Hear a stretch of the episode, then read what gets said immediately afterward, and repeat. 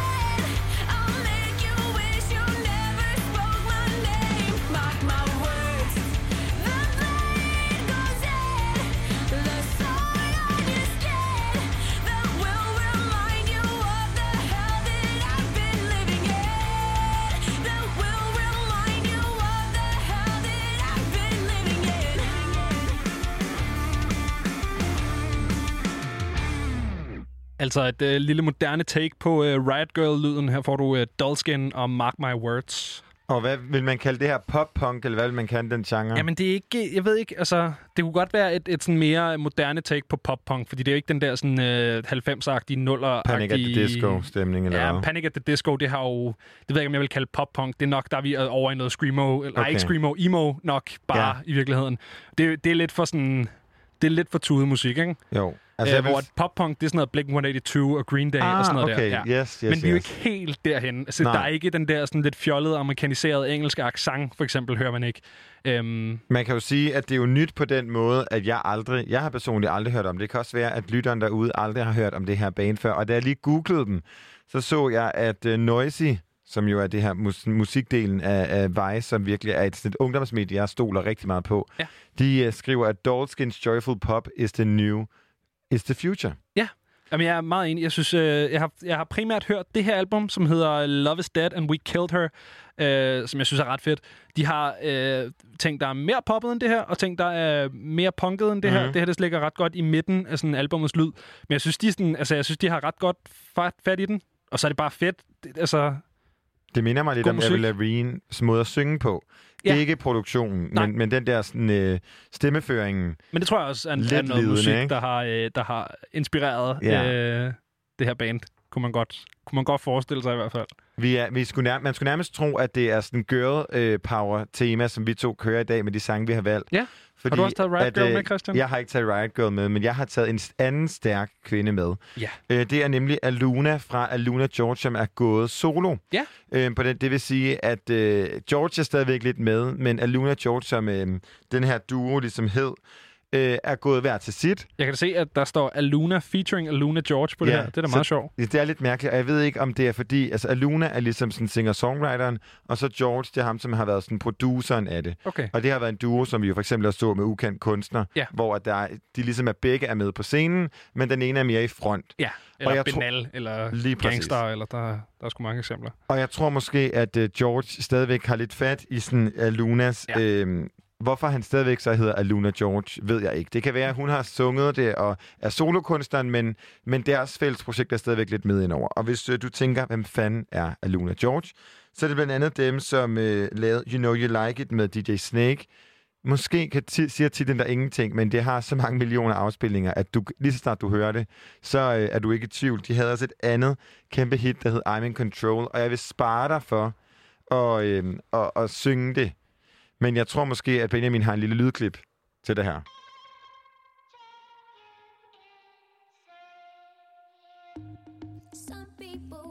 Siger det der ingenting, det her? Det siger mig ingenting. Okay, det her, det var kæmpe, kæmpe hittet i 2014. Kommer der sådan et eller andet øh, hook, men bare... Ja, ja. Øh, Omkvædet er du slet ikke i tvivl om. 2014, siger du? Ja. Har du aldrig hørt det her? Jeg har lyst til at synge med, men det lover, har jeg lovet min redaktør, jeg ikke gør mere. Prøv at skrue lidt op.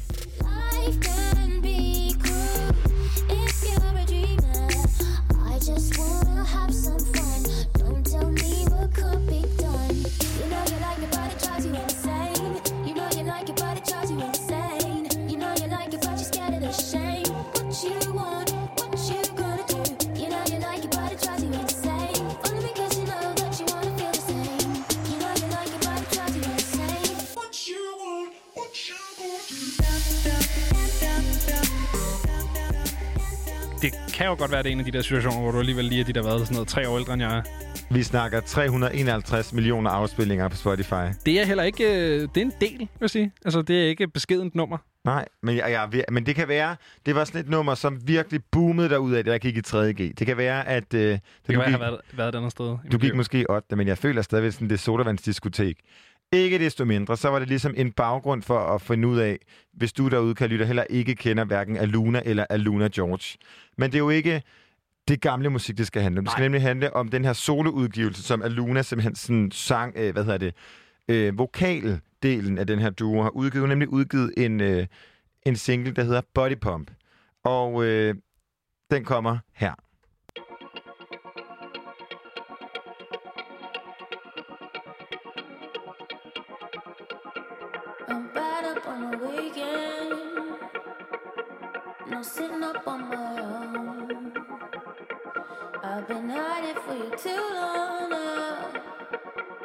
So you don't know.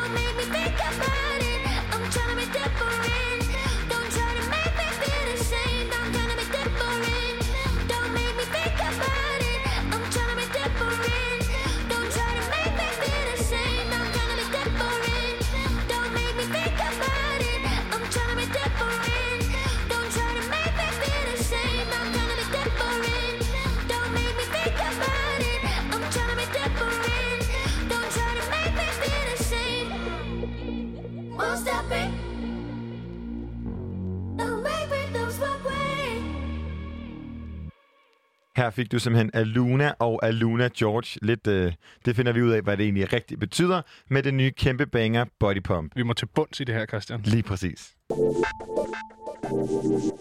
Christian, er du, øh, er du poesipigen? Altså, jeg vil sige, at jeg er poesipigen på sådan en måde, at jeg synes, at selv øh, Cardi B's lyrik er poesi. Det Så er, nej. Så ja, men måske på en meget sådan moderne, feministisk øh, e-girl måde. Moderne... Okay. Okay. Det- Hvornår blev Cardi B en moderne feminist? Hun er da kæmpe feminist. Er hun det? Ja, altså hun, alene hun, arbejder, hun arbejder for sexarbejdere, hun arbejder for strippers er rettigheder. Hun er måske lidt en, altså, der, hun er problematisk på sine måder, men jeg vælger at fokusere på det positive. Det er også øh, vigtigt at gøre nogle gange, men det er ikke helt der, vi skal hen. Vi skal faktisk til en anden musiker, så det er næsten der, vi skal hen. Øh, Niels Brandt, som øh, du måske kender som øh, forsangeren for The Minds of 99. Han har øh, simpelthen øh, indlæst en masse strungedigte, øh, nemlig den debutsamling, som hedder Livets Hastighed, øh, som består af en masse digte, som blev udgivet en gang i, øh, i slut 70'erne. Øhm, og det er, jo, det er jo meget sjovt, øh, det der med sådan, når man... Det er, lidt, det, jeg, det er ikke helt det samme, men jeg synes, der er noget vibe af det der. Kender du det, når sådan øh, musikere eller øh, sportsstjerner begynder at lave skuespil, eller sådan det der med at branche ud, det synes jeg er meget sjovt. Jamen, og også fordi man kan sige, at hvis der er noget, som ligger tæt på Niels Brandt og Minds 99 generelt, som, som musikere, så er det den her kærlighed til ordene.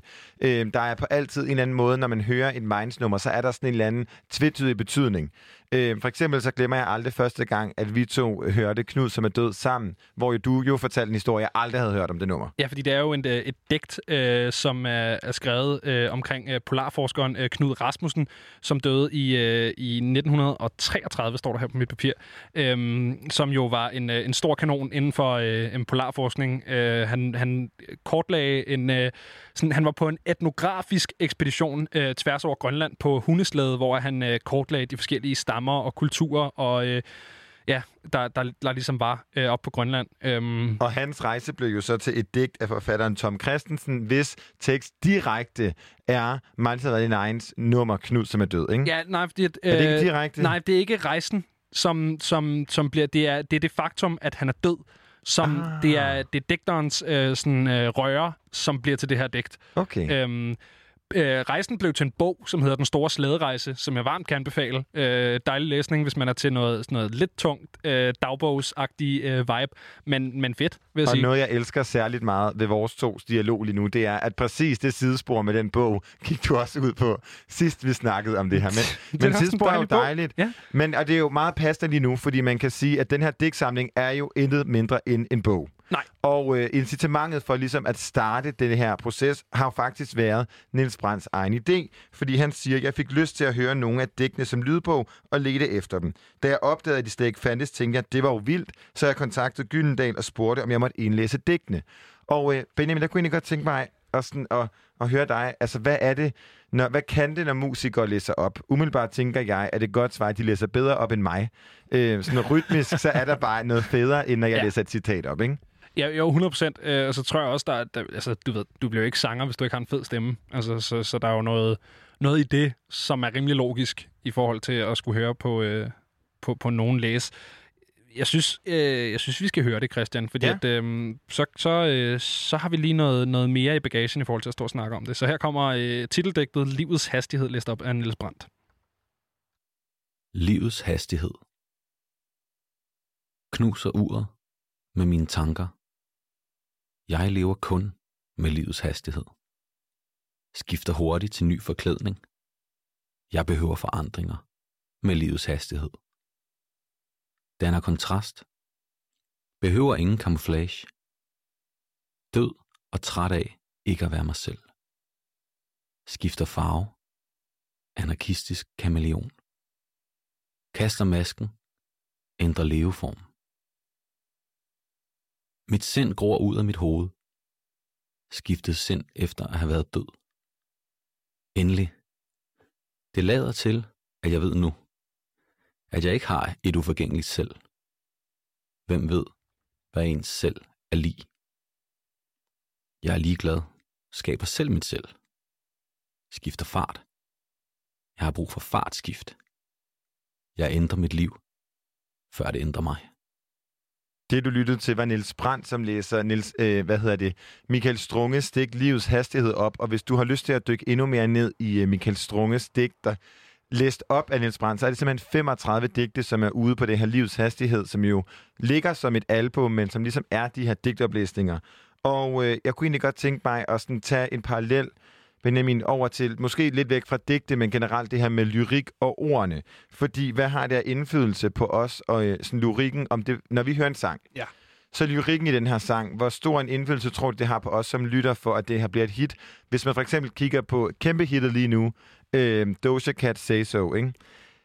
Der er Det- ikke meget tekst. Der er ikke meget tekst, Nej. og det er sgu heller ikke et dybt Nej. digt. Det er det ikke. Ja, det ved jeg ikke. Altså, øh, der, det kommer jo an på, hvad for en genre man begår sig i. Nu er jeg jo et barn af hiphoppen, og, øh, og, og der er det jo sådan rimelig meget, i hvert fald i nogle grene af den genre, øh, teksten, der bærer. Øhm, I forhold til det her, så, så synes jeg faktisk, at det mister en lille smule. Et oplæst digt, det, det, det tror jeg ikke, jeg skal bede om, medmindre det er forfatteren, der gør det live. Øh, men sådan det der... Jeg, jeg synes, det mister et eller andet. Jeg synes, der er noget med... Nu er jeg ikke selv den sådan kæmpe store poesipige, men jeg er rigtig glad for øh, Piet Heins øh, grugt, gruk-samlinger, som er sådan en underlig øh, digtform, han opfandt. Øhm, og der, der er et eller andet med at sidde med de der bøger og sådan læse det selv, og man har sin egen kadence, og man kan sådan, du ved, man kan læse det igen, hvis man ikke... Det, det der med, at det bliver læst op for en af en, som ikke har skrevet det, det tror jeg egentlig ikke, jeg forstår. Men har du lidt det på samme måde med de her, når en musiker eller en anden digter eller en formidler på sin vis læser nogle andres kunst op? Er det lidt det samme for dig, når, som når folk laver et cover af en sang, du elsker, eller hvad? Nej, fordi der... Nej, jeg tror, jeg tror egentlig ikke, det har noget at gøre med, med ophav. Jeg tror, det har noget at gøre med, med digtet som kunstform. Jeg, jeg tror, at øh, det egner sig til en live-performance fra digteren selv, men jeg ved ikke, om jeg synes, det egner sig til, til lydbogsformat. Nu kan man jo så sige, at øh, Michael Strunge jo på tragisk vis øh, begik selvmord og døde.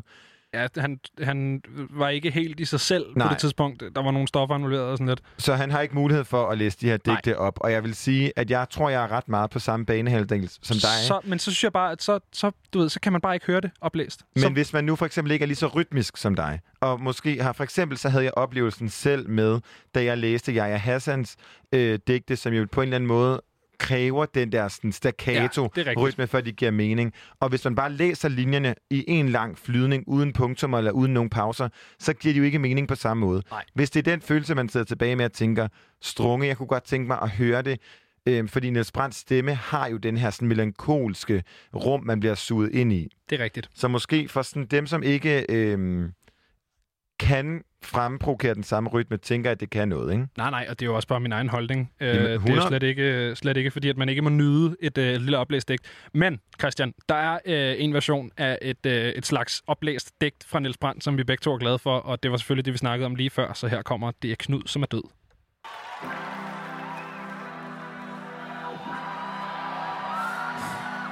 Roskilde!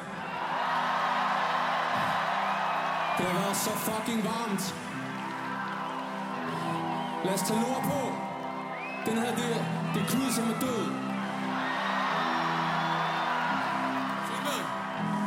Hvor jeg en rybedag Løftede jeg vinge til slag Fyldte jeg lunge med luft og fløj på nat og dag Og et vinterligt hav Som sunder bag hvidligt skål Gennem det mørke decembers Skyer tumlet op. Det er Knud, som er død. Hey. Frys som i andre fryser i dag. Uden ild og glød. Gennem det mørke december Som en ribe storm. Kaste bold for alt blæst. Men med et uværs budskab flår hjertet mod. Hjertets brandfald i det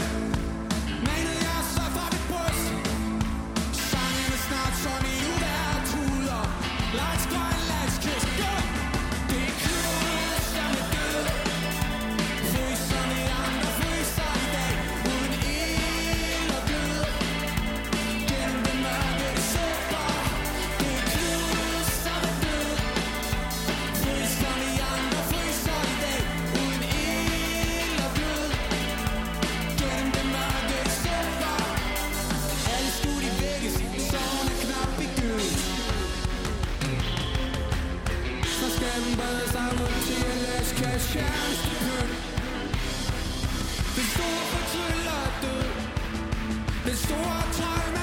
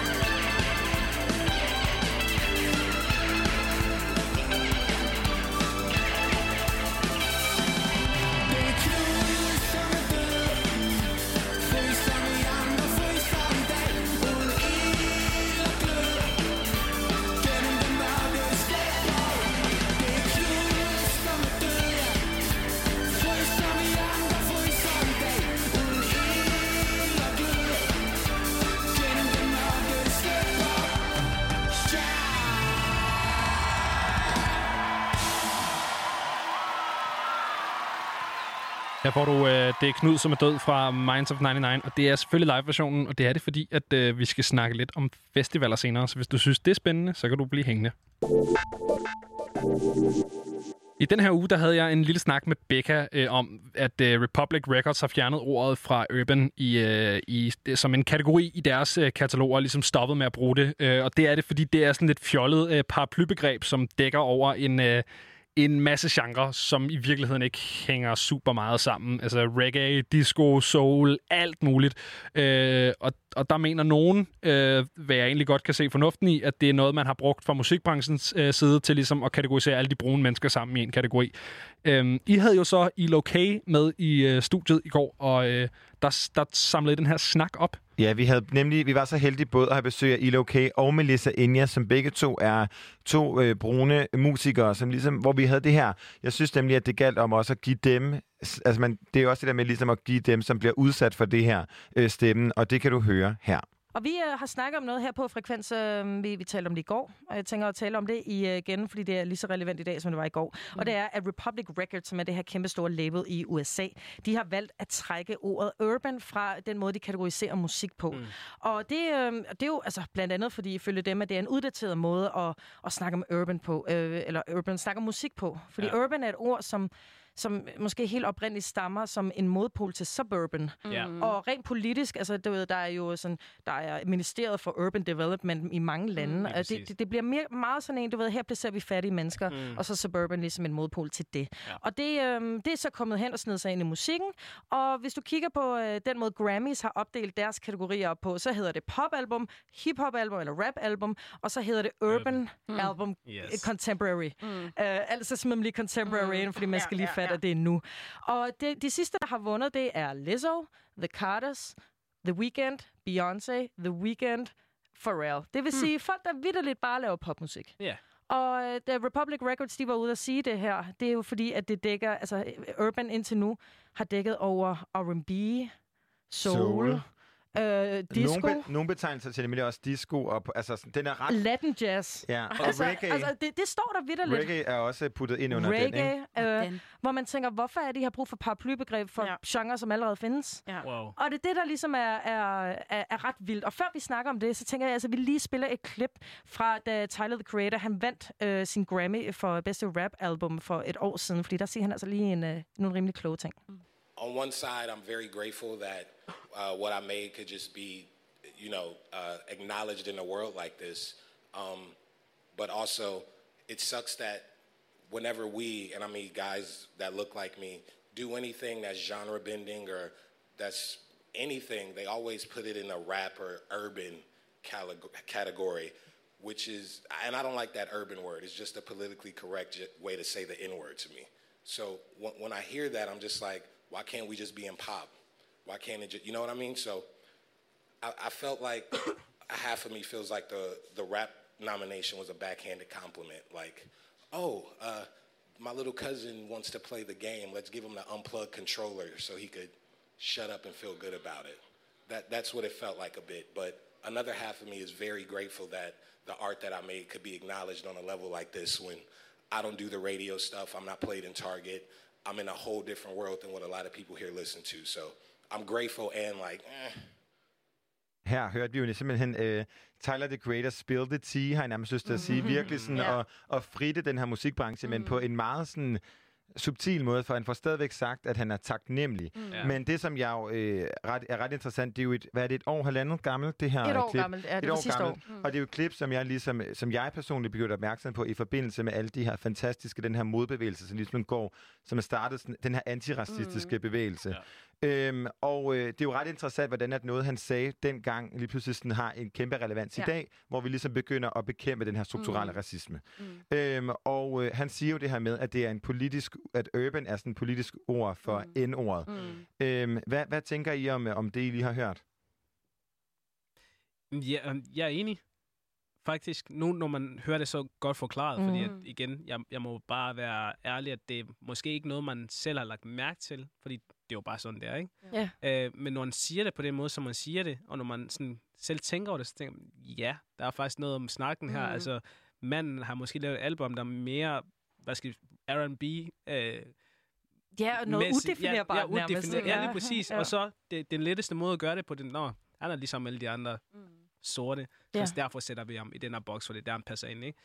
Øh, og når du også siger, at The Weeknd blandt andet er i urban, og ikke i popgenren eller pop-kategorien, der, det, det er igen sådan, altså, hvorfor? Ja. Hvor, Ja. Hvad skal der til, før man kan komme derhen? Altså, hvad skal der til, før man bliver flyttet til, til, til de der forskellige steder, hvor alle andre er, ikke? Ja. Altså, jeg kan godt forstå, hvad han mener. Hvad tænker du, Melissa?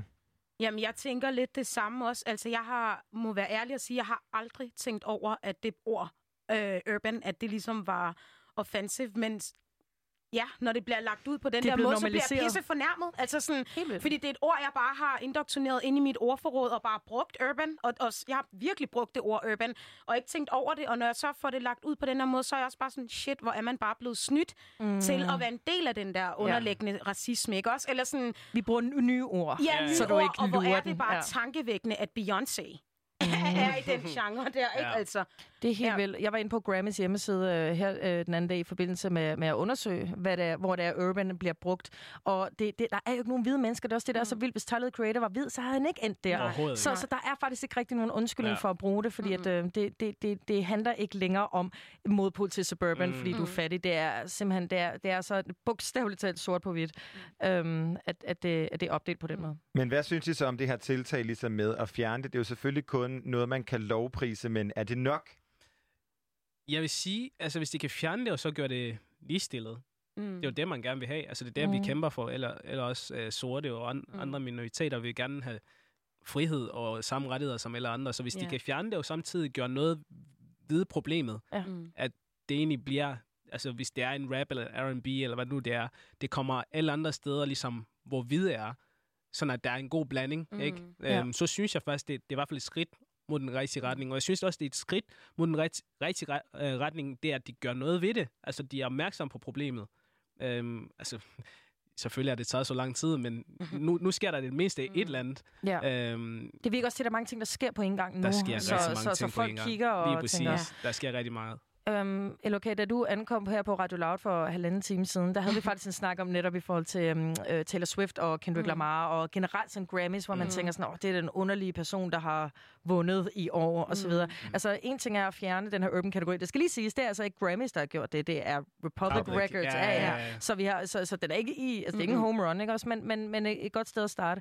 Men der snakker vi også om, jamen, man kan fjerne urban-kategorien så meget som muligt, men hvis det er dem, der sidder og bestemmer, hvem der skal vinde, Mm. heller ikke er divers, ikke Ja. Repræsenterer, hvem Lige det er, præcis. musikbranchen er, Ja. så, så kan det også være, at det ikke er... At det, det, ja, sådan det har er vi lige jo meget. også lidt herhjemme, føler Mhm. jeg lidt. Der, er- hvor mange sorte kender du, der har vundet? Kun min lillebror Melvin. Men øh, hvor mange? Altså, Ja, godt spørgsmål. Gaffa-prisen og alt det der. der at jeg, jeg synes, Gaffa, det virker sådan lidt meget rocket og meget Indie. indie, white-agtigt, ikke? Mm. Mm. Øhm, på trods af, at så mange danskere øh, dyrker den sorte kultur og den sorte musik øh, og så videre i virkeligheden. Så det er faktisk, altså det sker også herhjemme, ikke? Det gør det. Ja. Ja, Ja, men det, jeg giver en kun ret. Altså, det sker jo så hjemme. Det var også det, vi snakkede om lige før. Det her med, at der er mange ting, der også sker herhjemme, som vi ikke ser. Ja. Ja. Altså, der er meget, der er gemt, som man ikke lægger mærke til, fordi man tænker, at det er bare i USA, ikke? Ja, ja, Ja. præcis. Men nu snakkede vi jo lige om, om Grammys, fordi det er jo det er Republic Records, som ligesom har startet den her bølge, mm. og tak for dem, mm. øh, siger jeg som meget hvid mand. Men, men ligesom tak for at gøre opmærksom mm. på den her sådan, problematik, som vi har.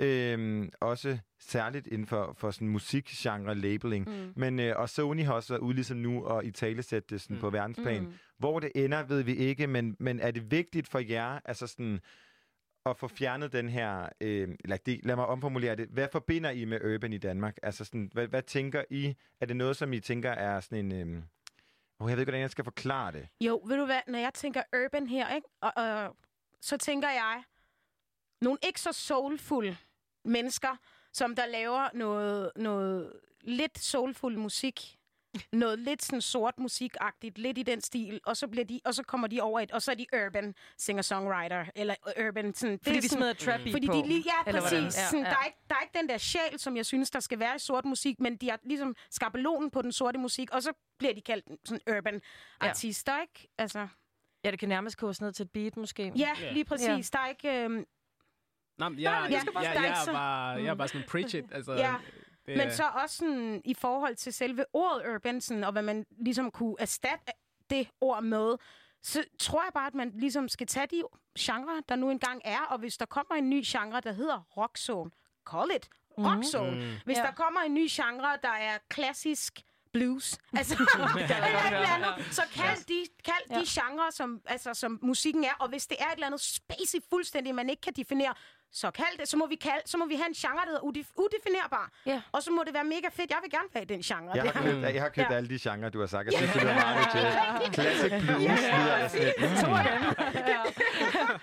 Men, men giver det overhovedet mening at kategorisere musik i genre længere? Fordi Preach. at, øh, mm. tænk over det, fordi nu får alle lov til at Ja. lave musik. Alle kan hente Ableton mm. eller Logic, Ja. og så sidde og lave fiddlefoot, og Ja. folk har hver sine inspirationskilder, folk har hver Ja. deres ting, de gerne vil kombinere, som bliver til tusind ting. Mm. Jeg ved ikke, jeg, jeg føler, det sådan lidt ligegyldigt. Jeg synes, hvis det er, det så... er det, det er det, men igen, som, som samfund, som mennesker generelt, mm. Vi, vi fungerer bedst i, i, i kasser. Struktur, ja. Ja, struktur. Ja. Så på den måde er det måske lidt... Altså, vi kan godt stå her og sige, at det, det er måske ikke nødvendigt, Mm. men alligevel så er det nødvendigt, ja. fordi vi mennesker kan, vi kan ikke. Altså, vi kan, jo, vi kan overhovedet ikke. Det er i hvert fald sådan, Øh, vi er lært ja. til at leve. Ikke? Præcis, der skal, Ja. der skal i hvert fald øh, noget tid før, at den, den del i hvert fald bliver... Men, men ved. også for at respektere de rødder, som den musikgenre ja. Nu engang bærer. Ikke? Det må, vi må aldrig nogensinde glemme øh, de, de musikere, der har bragt øh, den her lyd frem. Og det synes jeg, at det respekterer man dem og ære deres øh, hårdt arbejde mm. ved at beholde de der øh, genre. Altså. Ja. Ja. Og det er også super fedt. Altså, jeg kan godt lide, jeg kan meget godt lide genrerne. Der kunne godt komme flere, men jeg kan meget godt lide, at, man, at jeg ikke lige pludselig er fanget i et eller andet musik, som jeg, som jeg, som jeg ikke kan lide. Ja. Ja. Jamen, det, det, det tror jeg giver ret god mening. Uh, vi snakkede, uh, Benjamin og jeg, som er den anden vært på, på Frekvens, uh, snakkede i går om, hvordan at, at, du ved, når man kigger som på Grammys, man tænker The Weekend Urban, og det kan jeg ikke rigtig mm. forbinde, men når man snakker om det herhjemme, så, så kommer det hurtigt til at blive sådan, jamen det er ikke hip-hop, fordi at det er sådan for syngende, det er for Mm. langt væk fra, men det er heller ikke, øh, det er heller ikke pop, fordi det Ja. alligevel har sådan et element af, af, af rap. Altså det, Mm. det er svært at definere. Jeg kunne huske, så skulle vi prøve, så vi kunne finde noget, som man måske ville forbinde med urban, og vi gav det et nyt ord, vi Mm. kaldte det Fleming, fordi det var håndager, og det var sådan, det var, hvad vi havde. det kan da ikke hjælpe os med at finde et nyt, men det, I don't know. Men, men, men du ved, jeg, jeg, jeg tænker Nord Carter. Jeg tænker Gilly. Ja. Mm. Altså, fordi ja, vi er det, blevet... vil, det vil jeg også gøre. Er det ikke rigtigt? Det vil jeg også gøre. Fordi det, det, det er ligesom, man er blevet... Ja. Øh, Ja. Men ja, der er blevet forbundet med det i, Men, i men det andre er jo sjovt i Danmark, fordi Gilly er jo meget hvid og hedder ja. Kian. Mm. Altså, hedder så han? han hedder Kian. Mm.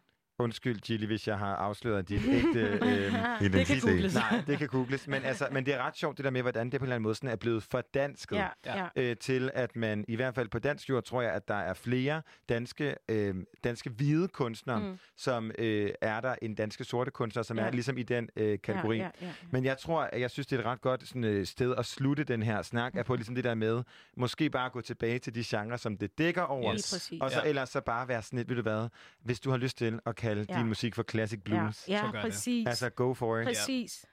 Her hørte du øh, mig og Becca snakke med Elo LOK og øh, Melissa Inja, de her to øh, danske øh, hvad hedder det, brune sangerinder og rapper, øh, som ligesom snakkede om det her med Urban. Og i det klip, så hørte vi også et klip fra Tyler, the Creator, fra Grammy sidste år, som i Et klip i et klip. Et klip i et klip, det er meta. Yes, Øh, Inception. Men som i tale satte det her med, sådan, med, at han faktisk siger, at han synes, at bruge ordet urban er en politisk korrekt måde at sige N-ordet. Ja. Øhm, og øhm, for uden ligesom at være en forkæmper for det her, så synes jeg også, at The Tyler Creator er en genial musiker, og hans remix af La Rus Automatic Driver, det kommer her. In time, all will I understand it. We can fight till it's light doesn't mend it. Too many times. You're my baby. Too many times we've been high. You're my baby. I wanted to manage information, find the automatic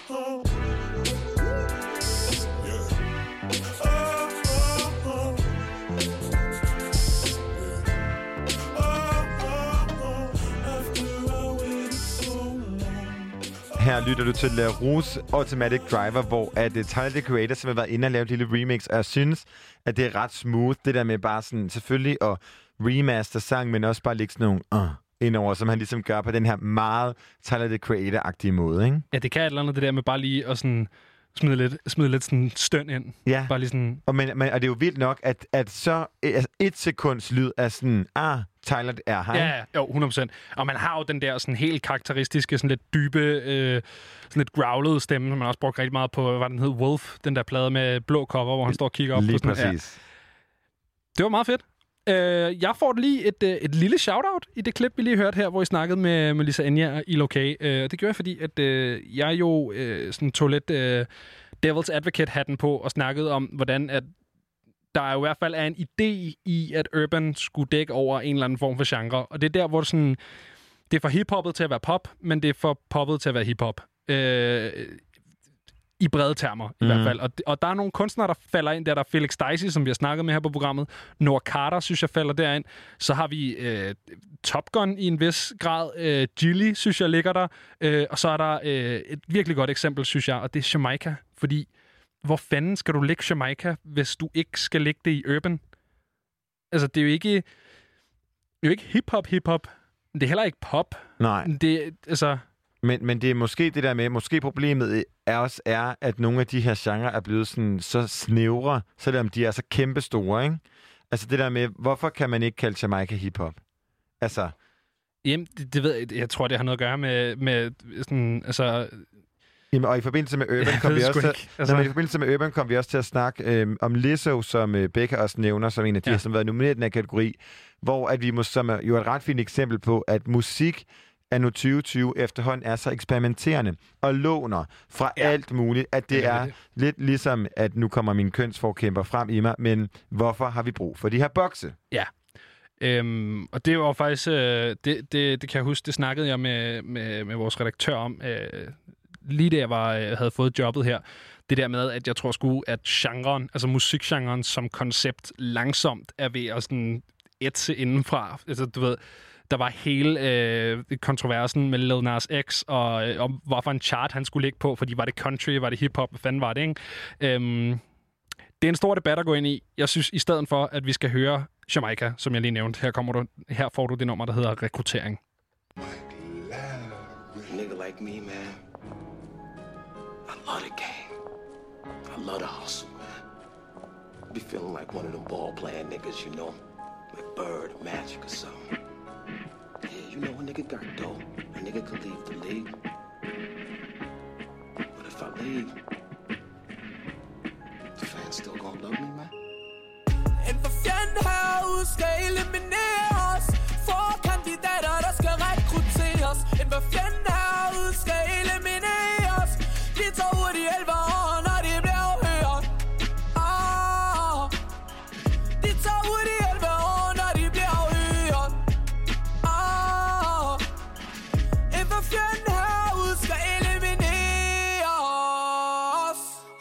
snak til mennesker generelt at tale Siden jeg var 10 år har ikke været normal. Han det skorpioner, lad dem alle fald Han det skorpioner, lad dem alle fald Havde snak med mennesker generelt at tale Siden jeg var 10 år har ikke været normal. Han det skorpion, lad dem alle fald Han det skorpion, lad Han det skorpion, lad alle sammen falde ah. Han det skorpion, lad alle sammen falde En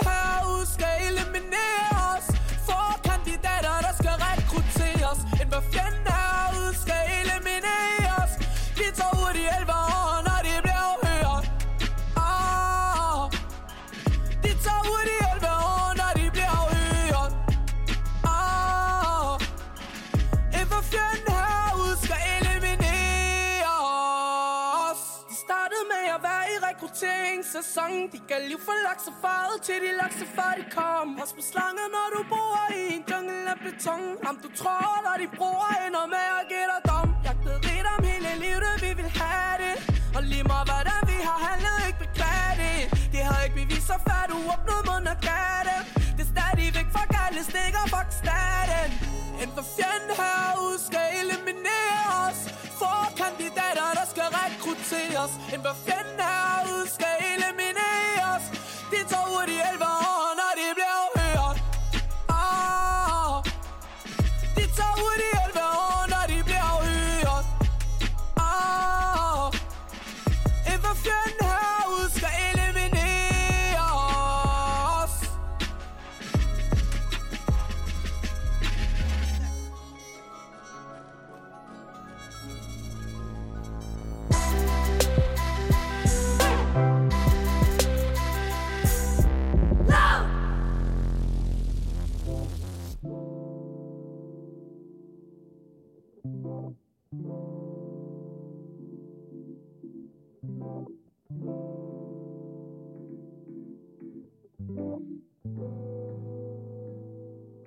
I got the sun shining in my bed. Choose wisely, time goes fast. Butterflies and happy times. I feel the summer breeze in the air. Tell me, baby, I don't get it. What are we missing while we're hesitating?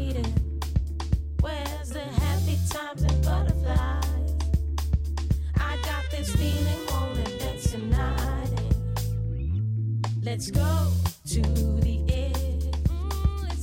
to enjoying the ride ahead. Let's go, good time. Turn it up, turn now. It's my luck on a wave of love. I feel the heat. Don't stop. Get up on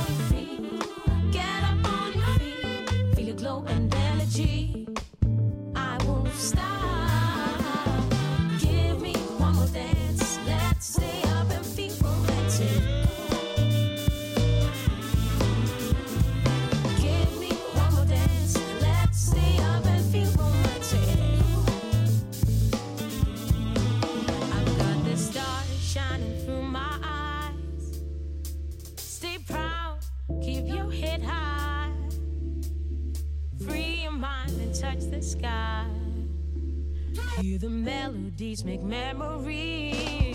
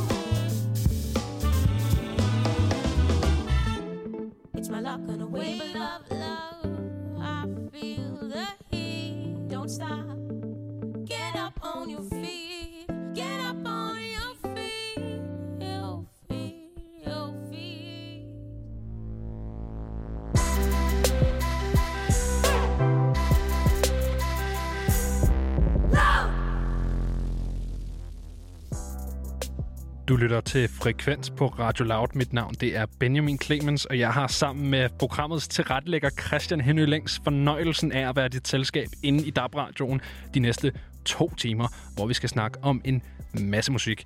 Her i den her time, der skal vi snakke lidt om øh, festivaler. Intet mindre, fordi det er jo ligesom øh, nu, at alle de her festivaler vil begynde og øh, sådan sprede sig ud over det danske land. Og vi vil jo rejse landet tyndt for at dække de her festivaler, men det kan vi desværre ikke. Nej, fordi vi er på vej ind i en ikke-festivalsæson frem for en festivalsæson. Men intet mindre, og det er jo faktisk utroligt deprimerende. Ja, det og nu hvor det det, også styrt regner i, i København, så ved Ja. jeg faktisk ikke, om jeg måske er lidt taknemmelig for at stå i et studie og ikke på en festivalplads. Men også kun lige nu, ikke? Ja, kun lige nu, ikke? Lige så snart vejret det bliver godt igen, så, så savner man teltet og urinstøven. Hvad hedder det, Christian? Øh, Jeg synes, vi skal hoppe lige ud i det, fordi du har nemlig taget den nummer med. Ja, fordi at jeg har jo prøvet at tænke over, okay, hvordan kan jeg ligesom kompensere for, at jeg ikke kommer på festival? Og hvad havde jeg ligesom tænkt mig, sådan, den her festival skulle være? Og øh, jeg bare, må simpelthen bare sige, at øh, jeg kommer til kort. Jeg har ingen idéer for, hvordan jeg kan erstatte den her følelse. Jeg ved ikke, hvordan jeg kan erstatte den pizza, jeg plejer at spise kl. 2 om natten på Nej. Roskilde. Eller at jeg kunne sove hos min mor og tage et bad om vaske mit tøj efter Northside i Aarhus.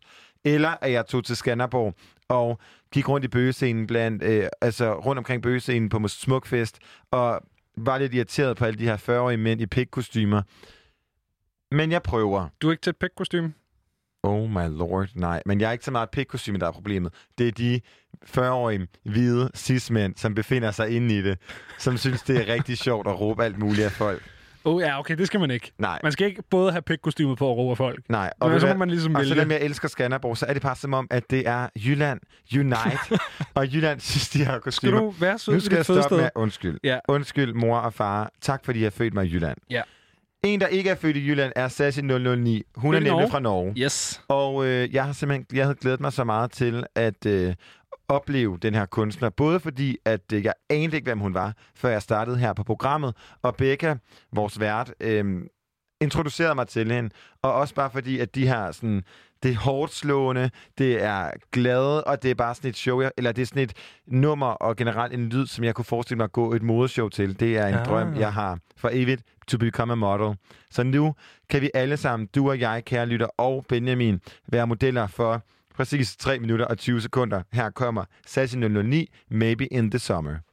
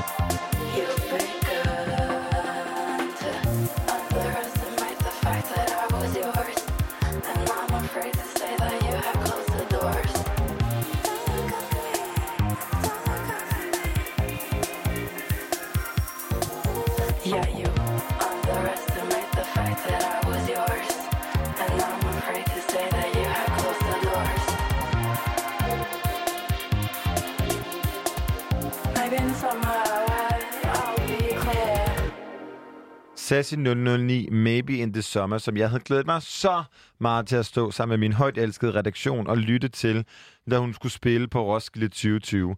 Men det kommer jo ikke til at ske. Nej, det bliver der ikke meget af. Så. Men til gengæld, så har du jo simpelthen taget et minde med, som måske kan minde. sætte mig i sådan det orange feeling, ikke? Lige præcis. Hvad hedder det? Jeg har, øh, jeg har taget øh, en, et, øh, et band, som jeg øh, oplevede på Orange Scene, øh, for at blive lidt i, i Roskilde der. Øhm, jeg skulle have været til den her koncert med, med et par venner, øh, men det var, det, er der var en Trandemøller-koncert, tror jeg det var, som overlappede.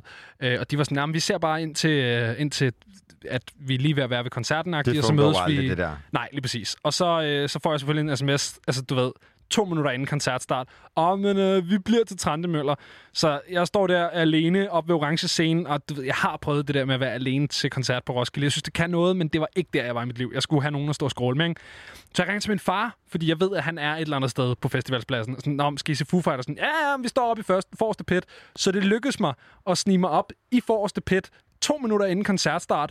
Og så står min far og alle hans buddies, og har selvfølgelig købt, du ved, det er jo voksne mænd, så de havde købt bare, jeg ved ikke, hvor mange striver fadøl. Så stod vi bare der, og så var det bare en kæmpe stor koncert. Det var Foo Fighters, som spillede på øh, orange scene. Og øh, jeg ved ikke, øh, jeg tror, jeg var nok den største Foo Fighters-fan i, øh, i crowdet der, da vi, i hvert fald den lille gruppe, jeg stod i, der har nok været nogle andre rimelig store øh, Foo Fighters-fans op i øh, forreste pit. Øhm, men der er bare et eller andet over at stå til en fed sådan rockkoncert og kunne scrolle med på alle sangene, og så er bandet og øh, ikke mindst deres form, øh, frontfigur, øh, Dave Grohl, er jo bare hjernedødt karismatiske, så det var bare en mega fed koncert. Øh, så det er egentlig det, jeg har taget med. Jeg tror, at det tætteste, jeg kommer på at have noget som helst, der minder om festivalsfølelser eller orange feeling, det er måske at sidde derhjemme med sådan en vemodig lunken bajer og, øh, og høre alle de øh, kunstnere, som jeg har haft øh, gode oplevelser med før. Så øh, det kan vi eventuelt gøre her. Her kommer Foo Fighters, og det nummer, der hedder Monkey Wrench.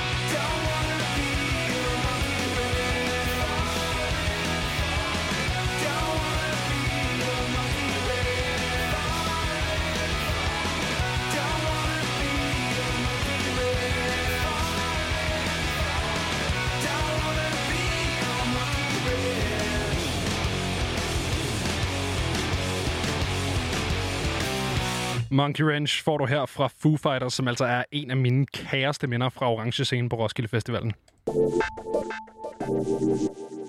Meget apropos festivaler, så snakker vi lige, lige præcis om det her med, hvordan at man kan skabe sin egen festival hjemme i stuen. Og øh, hvis du tænker, hvordan fanden skal jeg egentlig gøre det, så er der nemlig tre ret gode løsninger til dig her. Grimfest inviterer nemlig til sommerkoncerter og havefest. Roskilde Festival genopstår hjemme i din stue. Og Smukfest laver Valders hjemmefestkit, det her, som er Valders Smukfest-maskot. Vi kommer til, til nærmere på alle tre, men vi starter med Grimfest, som inviterer til sommerkoncerter og havefest under det her koncept, de kalder de grimmeste aftener. Og øh, ligesom til en god snak om det, så har vi fornøjelsen af at have Åge Stockholm, ejer af Grimfest, og nemlig den her mand, som har skabt det koncept, som startede i 2004. Hej til dig, Åge. Ja, goddag. Har du fundet nogle øh, grimme havestol frem? Det kan du tro, og de er blevet taget af, så, så stødet fra sidste sommer, det er væk nu, så de er klar til at bruge dem. Men de er grimme. De er grimme. Det er godt. Men er det støv, man har lyst til at fjerne, når der ligesom er så mange minder i det støv i forhold til den støv, vi kommer til at have den her sommer, som jo på ingen måde kan hamle op med det, vi fik i 2019? Jamen, altså, det er, det er en speciel situation, og, og det er da klart, at der, der er nogle ting, man, man må gøre anderledes, så det er sådan lidt men, øh, men jeg synes faktisk, at... Øh, Og du falder en lille smule ud. Snakker du øh, i et headset eventuelt? Nej, nej, det gør jeg ikke. Jeg snakker ind i telefonen. Okay. Godt. Vi, ja, det, lyden går perfekt igennem nu. Det, som I jo, okay. øh, det koncept, I har præsenteret, de her de grimmeste aftener, øh, kalder I samtidig også Danmarks hyggeligste havefest. Hvordan tør ja. I at garantere det? Øh, hvis man ikke har været herude, så er det jo klart at man siger, ja, ja, hvad, hvad bygger du det på? Men, øh, 16 år, det skulle være 17 år i år, vi lavede Grimfest. Men vi brugte 16 år til at hele venueet op og haven, og, og, og har haft mulighed for over alle årene at, at gå og nusse om alle de små detaljer. Så vi har virkelig fået bygget en ramme op, der bare, du ved, indbyder til lige præcis koncerter, men, men du ved, der er sådan en eller anden wow-magi over det. Man kan jo som uh, gæst blandt andet bestille hjælpepakker til den tørstige eller den dehydrerede. Uh, er det hjælpepakker alligevel? Ja, jamen altså det er, corona har spændt ben for alting, og, og du ved, man kan jo sætte sig ned og, og synes, det hele er træls, og det er bare, du ved, man kan sætte sig over i hjørnet og græde over det. Eller også som at sige, det var det, vi gjorde, og brugte 10 minutter på at sige, ej, vi har lige lavet et godt line-up til 17 her, og vi har, eller til, til 2020, og vi har virkelig, du ved, bygget op til det her. Men så i stedet for at sidde og sige, det var, det var træls, så i stedet for at sige, hvordan kan corona være det bedste, der nogensinde er sket for os, øh, som, som et arrangør. Det er sgu en opgave. Ja, det er det. Man bliver nødt til at vente om, fordi at, at man bliver nødt til at, at sige, når nu der bliver trukket ned på den måde ned over hele planeten, som er ens for alle, og der bare ikke noget at diskutere, der er ikke noget at gøre, så må man jo bare rette ind. Og det kunne man også se, hele planeten har jo i løbet af et meget kort tid, i hvert fald mange steder på, på jorden, ikke?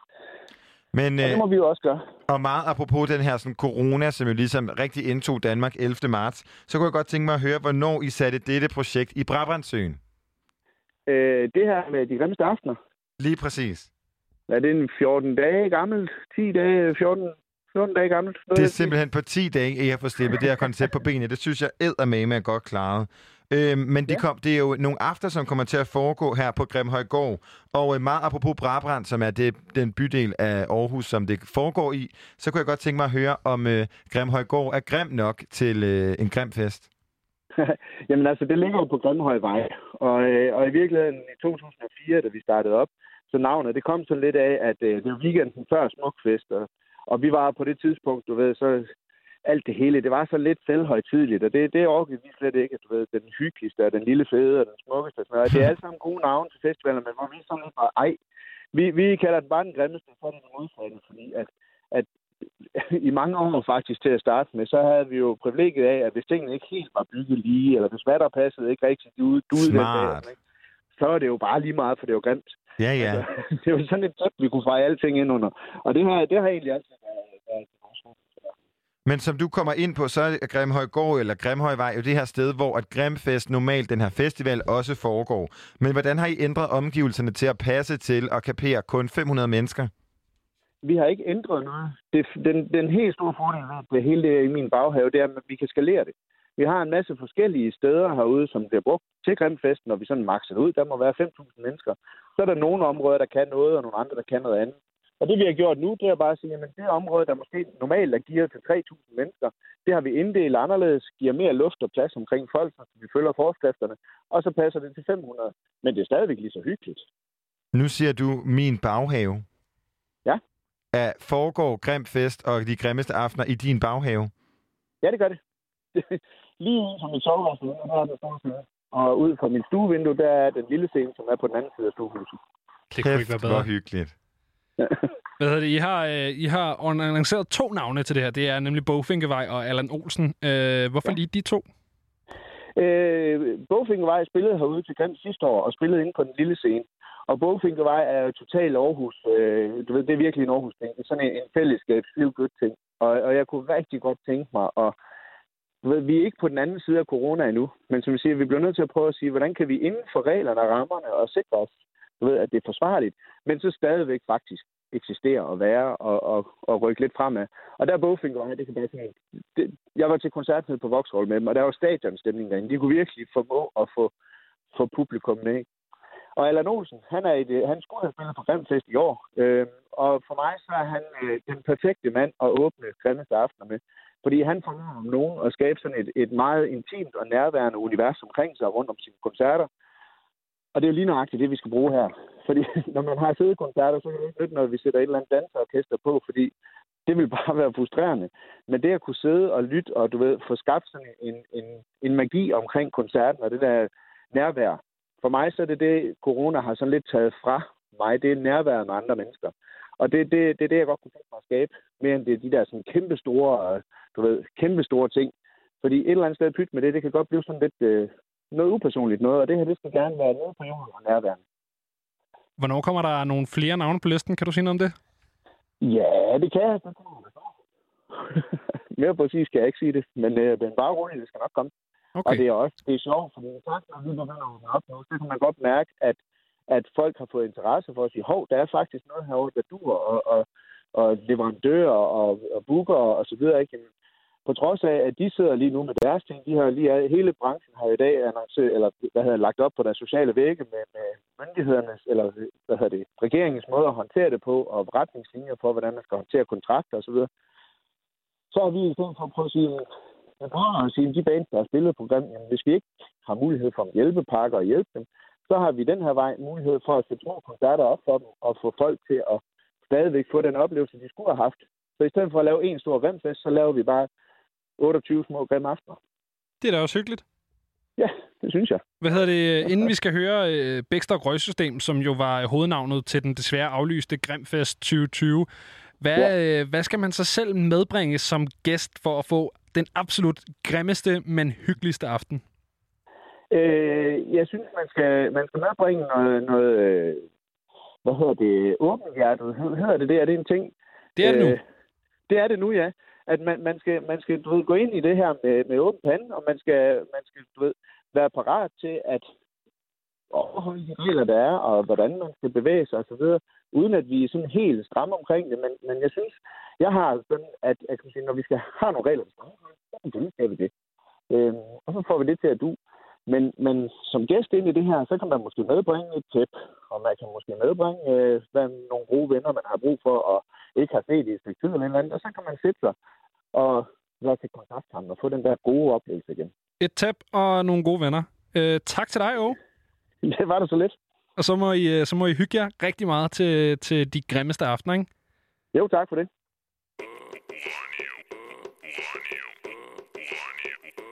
Hvem, hvem, hvem, hvem, hvem, hvem lægger de værste, flækker din kæreste, knækker de værste fjolser? Hvem spænder ud af en butik og tykker de stærkeste bolcher? Hvem sætter strøm til en grøn gren uden en plan? Hvem vågner op på det stiveste lag?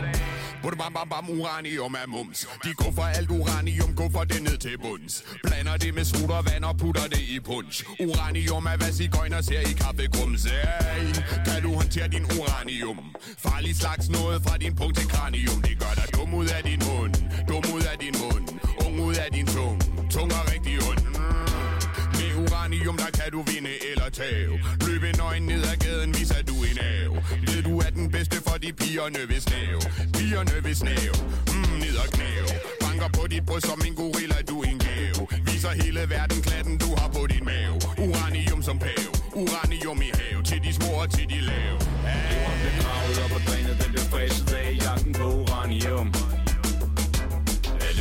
Planeten ved den er smeltet ind i deres kriminelle kranium.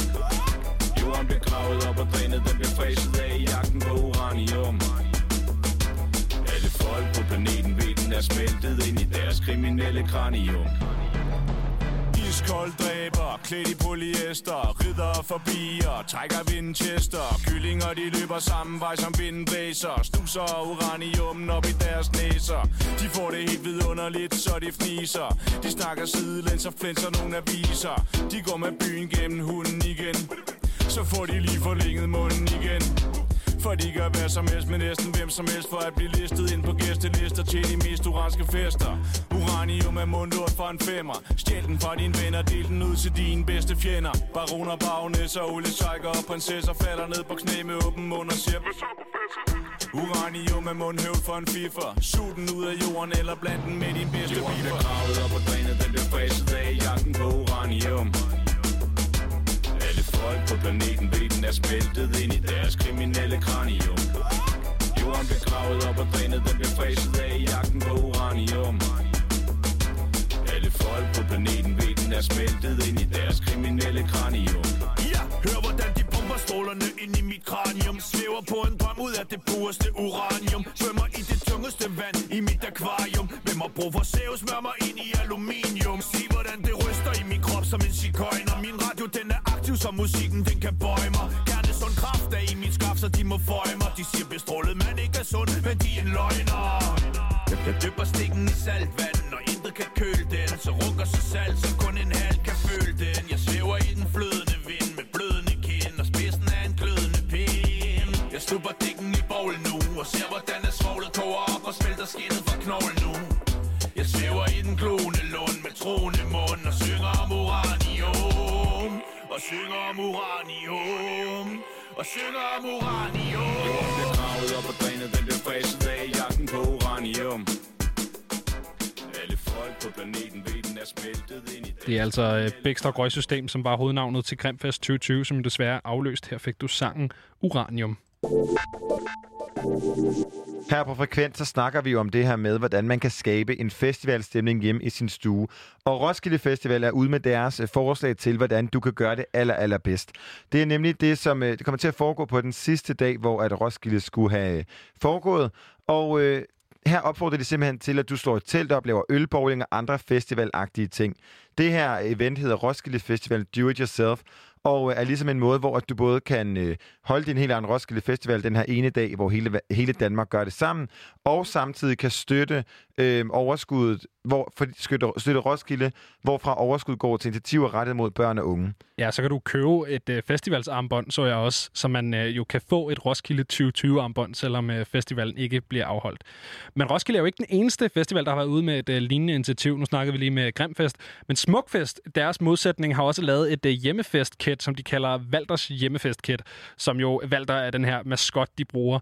Øh, du købte det for klokken 10 i dag, og så vil det ankomme inden uge 32, hvor Smukfest oprindeligt skulle have været. Det består af blandt andet en øh, ramme af årets Smukfest, Smukfest-øl fra Royal Beer, en øh, vodka juice kalender, øh, buckets, merchandise og en masse andre øh, gode, spændende sager. Jeg tænkte, vi lige skulle tage et øh, lille nummer fra, øh, fra en af de kunstnere fra en af de her festivaler. Og så var det, jeg kiggede på Smukfest og så, at øh, Slipknot skulle have spillet. Og så kunne jeg jo simpelthen ikke lade være med at spille Eyeless. Så det er det, vi skal høre lige nu.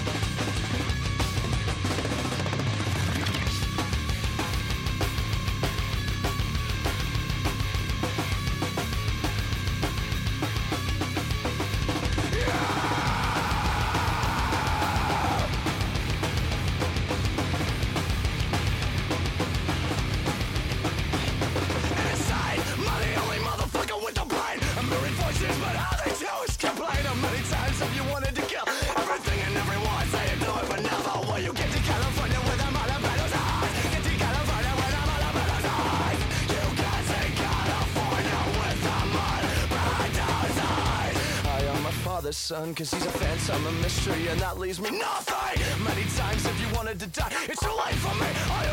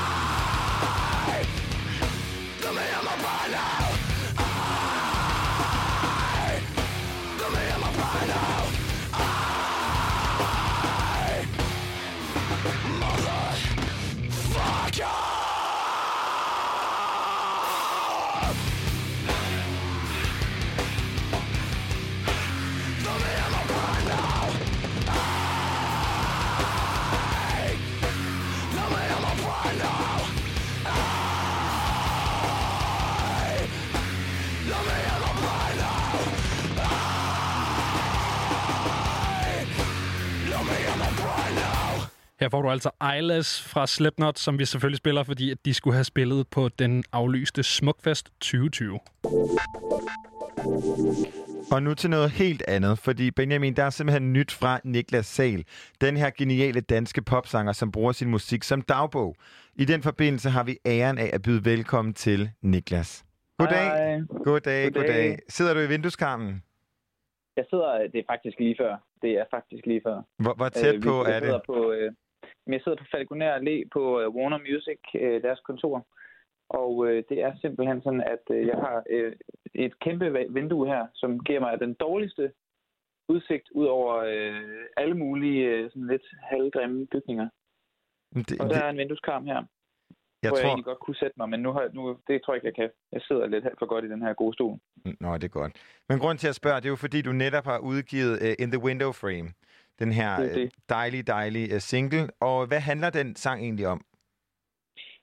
Øh, jamen altså, den sang, den handler om en, en følelse, som, som jeg i hvert fald har oplevet nogle gange. Altså det her med at, og, og i, altså sådan, i sådan et, i et moment på en eller anden måde blive fanget lidt i sådan en, øh, i sådan en lille sådan ensomhedsfølelse. Sådan en, altså hvor man, øh, altså jeg har prøvet det der med, hvor man sidder på, på en bar, og så, og så, øh, så kommer man sgu måske til, fordi man har den der følelse, så kommer man til at skrive den der besked til hende der, du ved, ikke? Og så er man bagefter sådan lidt, ah, pis, den skulle aldrig have sendt den der sms, og sådan noget. Man fortryder det lidt bagefter, ikke? Og det bliver sådan lidt noget, noget juks.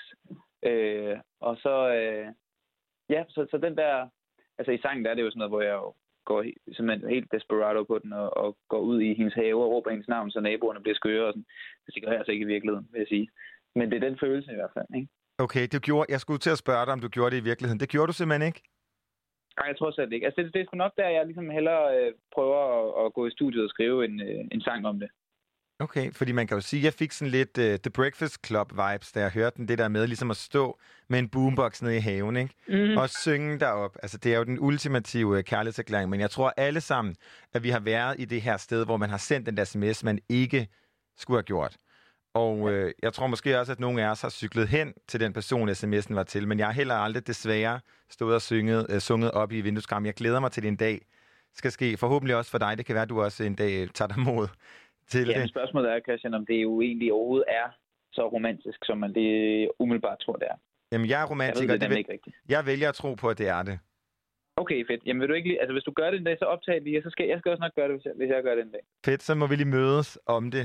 Ja, det er det. Men den her sang, den er jo skrevet i samarbejde med Will Hicks og Bastian Langebæk. Øh, Hvor og hvornår er den her sang skrevet?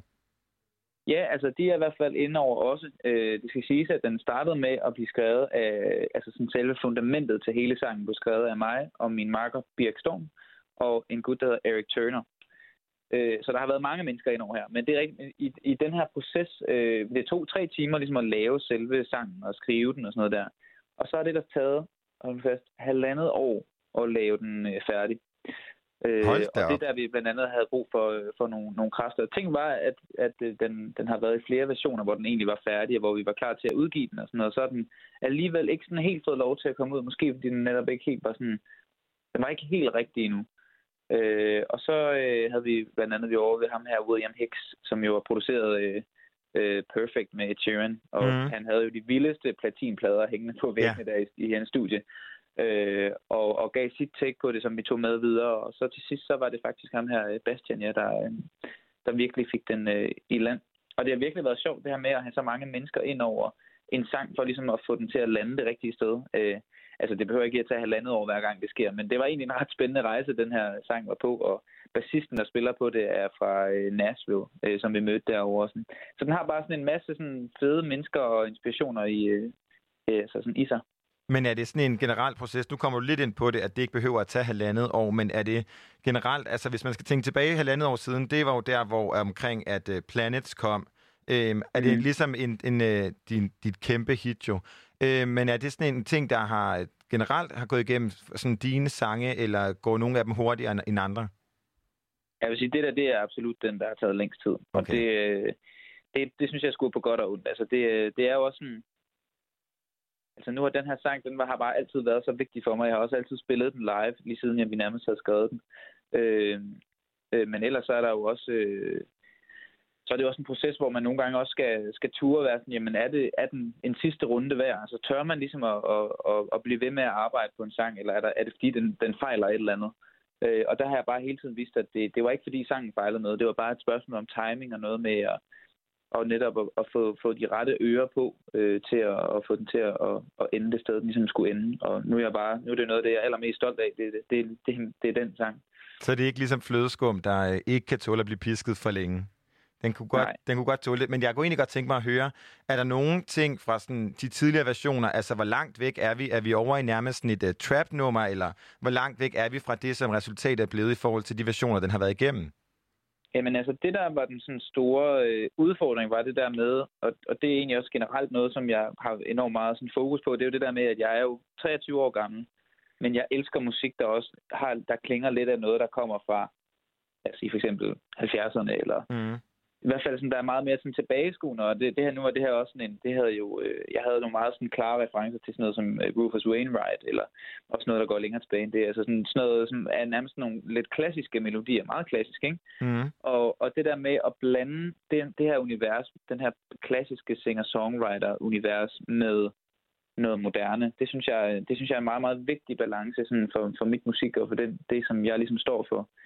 Øhm, så det var faktisk, fordi i starten, der var den meget sådan Motown-agtig og meget sådan, øhm, trommerne var meget sådan tungen i det og lød sådan lidt støvet og sådan noget der. Det var også fedt, men der kommer det simpelthen til at blive sådan lidt for, jamen sådan lidt for øh, brun bodega-agtigt. Ja. Forstår du, hvad jeg mener måske? Ja. Og så, og så fik vi det ligesom drejet hen til, prøvede ligesom at få ham der Ed Sheeran, øh, produceren, lidt ind over og gøre Ja. ja. ligesom det, som, som, som Ed Sheeran jo gør rigtig godt. Det er også det med at tage de her klassiske sange, og så stadigvæk gøre dem sådan contemporary. Øhm, ja, og så på et tidspunkt, så følte, så følte jeg i hvert fald, at vi til sidst ligesom fik landet noget, der var det der, en god hybrid. Helt enig. Men det er jo den tredje single fra dit kommende og anden album, som kommer på den anden side af sommeren. Er udgivelsen rykket frem eller tilbage på grund af coronapandemien?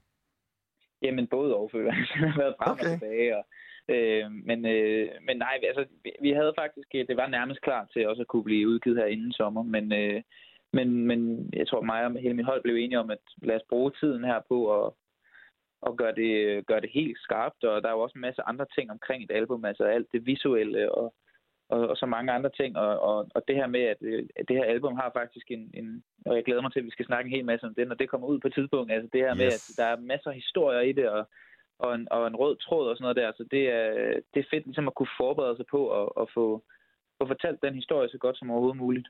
Men nu siger du jo lidt, at øh, det var næsten klar til at blive udgivet inden pandemien. Altså, hvor langt er du reelt med albumet? Ligger det færdigt og klar? Ja, altså det er faktisk kun øh, den sådan kommende øh, single, øh, som kommer med øh, albummet, som vi mangler at tage de aller sidste små justeringer på. Ellers så er det faktisk øh, helt færdigt. Fantastisk. Og Men øh, nu snakker vi om det her med, at det er jo både dit kommende, men det er også dit andet album. Hvordan er det ligesom at lave den her sådan, den svære toer, som man jo efterhånden kalder det? Du har jo skrevet sammen med de her sådan, kæmpe hitmager, men hvad er sådan den største forskel på det at lave dit første album, og så lave det her dit andet album? Jamen altså, egentlig så også det her med det, det første øh, album, jeg ved ikke om, jeg vil faktisk næsten ikke engang kalde det et album, for det var jo faktisk en EP, mm. øhm, øh, som vi senere samlede og kaldte for et album, fordi vi lavede akustiske versioner til det. Øh, men det her, det er ligesom mit første sådan rigtige album, bestående af, af flere sange, end en, en, EP vil gøre. Ikke?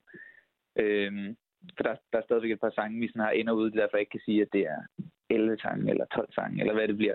Det er. Øhm, men, men det her, det er sådan et, det er mit første rigtige album. Øh, og det, der er fedt ved det, er, at det netop er et større værk, og at man, der er meget mere ligesom, at tage, tage fat i øh, for en lytter. Og der er meget mere at, at, ligesom at kunne danne en mening ud fra. Altså, nu synes jeg, at, at det her, når det her album kommer ud, så, så, det, øh, så, så føler jeg virkelig, at, at jeg har givet en rigtig stor del af mig selv, og virkelig får vist, hvad det er, jeg kan, og hvad det er, jeg ligesom er for en slags kunstner.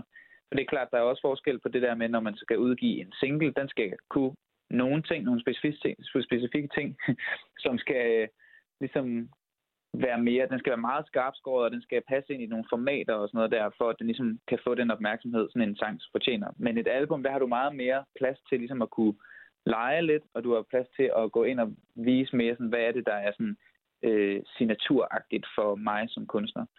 Øh, så det er det, jeg synes, der er helt vildt fedt ved, ved at lave sådan et helt værk. Fantastisk. Altså en ting, som jeg som lytter øh, sådan synes, øh, nær, måske ikke er din signatur, men er sådan en karakteristika af din musik har, det er, at det nærmest føles lidt nogle gange, som at lytte til din dagbog. Øhm, og de seneste mm. tre udgivelser, som er Four Walls, There For You, og så senest her In The Window Frame, har jo ligesom sådan en tydelig karakter, det hele drejer sig om. Der bliver sunget You rigtig mange gange. Øhm, mm. hvem, er det, hvem er hun? Jamen altså, jeg har selvfølgelig nogle sådan, specifikke mennesker i mit hoved, men der er ikke sådan en, der jeg kan sige, at det handler om hende der. Øh, det er mere sådan en, en vifte af folk, og så og, som for mig er hele det her med, ligesom, når jeg skriver sange, så er det jo, øh, så kommer der jo også nogle indspark fra for eksempel de andre sangskrivere, som er med til at skrive den, og så er der lige et ord, der skal rime med noget andet, og altså, det er jo også sådan en meget lejende tilgang, man har til det, men, men jeg har da helt klart ligesom nogle mennesker i mit hoved, altså sådan, og du ved, sådan tidligere forhold og sådan noget der, som jeg har prøvet at blande ind for, at man også kan mærke, at det, er, at det kommer fra et ægte sted. Ikke? 100. Altså, og jeg stiftede personligt bekendtskab med dig for første gang igennem min tre år yngre søster, og øh, jeg så var så heldig også at se dig live, hvor du blandt andet spillede Planets. Det tror jeg vil være mit, øh, udover selvfølgelig de her nye udgivelser, så er det nok mit favoritnummer af dit. Øhm, og så kunne jeg ikke lade være med at tænke på, om det sådan er den samme kvinde, eller om det ligesom, som bliver syng, sunget om i Planet, som der bliver sunget om nu. Øhm, og det er det, så nu nævner du selv det her med, at det er tidligere forhold, men er det sådan, hvordan, altså hvad skal der til, at en sang bliver skrevet om en person, og ved de her personer godt, at de bliver skrevet sange om? Hmm. Jamen altså, det, jeg har i hvert fald, altså, det, jeg har faktisk ret mange personer, som jeg måske bare har mødt én gang, eller nogle få gange, og som bare på en eller anden måde lige har sådan printet sig ind i mit hoved, hvor jeg sådan kan, kan komme til at skrive en hel øh, kærlighedssang om den. Altså, og det er ret sjovt, fordi at, men det er jo også meget, det siger egentlig også meget om den proces, der er at sangskriver. Det er det der med, at du hele tiden, jeg er hele tiden sådan hungrende for at få et eller andet ind, som kan inspirere mig til sådan en, at, at kunne, kunne viderefortælle en, en fortælling. Altså også fordi det er, det, jeg synes jo, det er min hovedopgave som, som sangskriver, det som jeg elsker, det er jo også det der med at kunne skrive om et eller andet, hvor jeg sådan, hvis der er et eller andet, der nærer mig, eller hvis der er en eller anden følelse, som for eksempel i In the Window Frame, altså det der med at have, have den her følelse af noget, noget længsel og sådan noget der, altså så på en eller anden måde kunne få det skrevet ned, og så kan jeg ligesom personligt, det jeg får ud af det, er jo, at jeg på en eller anden måde får organiseret lidt sådan, hvad er det egentlig, jeg føler, hvordan kan jeg egentlig sætte ord på det, øh, og så det der med at så kunne dele det ud til folk, øh, og forhåbentlig, at de ligesom kan få lidt samme oplevelse, ikke? Men er det ikke, på. men er, er det ikke skræmmende at øh, udgive de der? Fordi jeg tror da, at alle mennesker, ligegyldigt køn og alder, går igennem de her følelser, som du beskriver.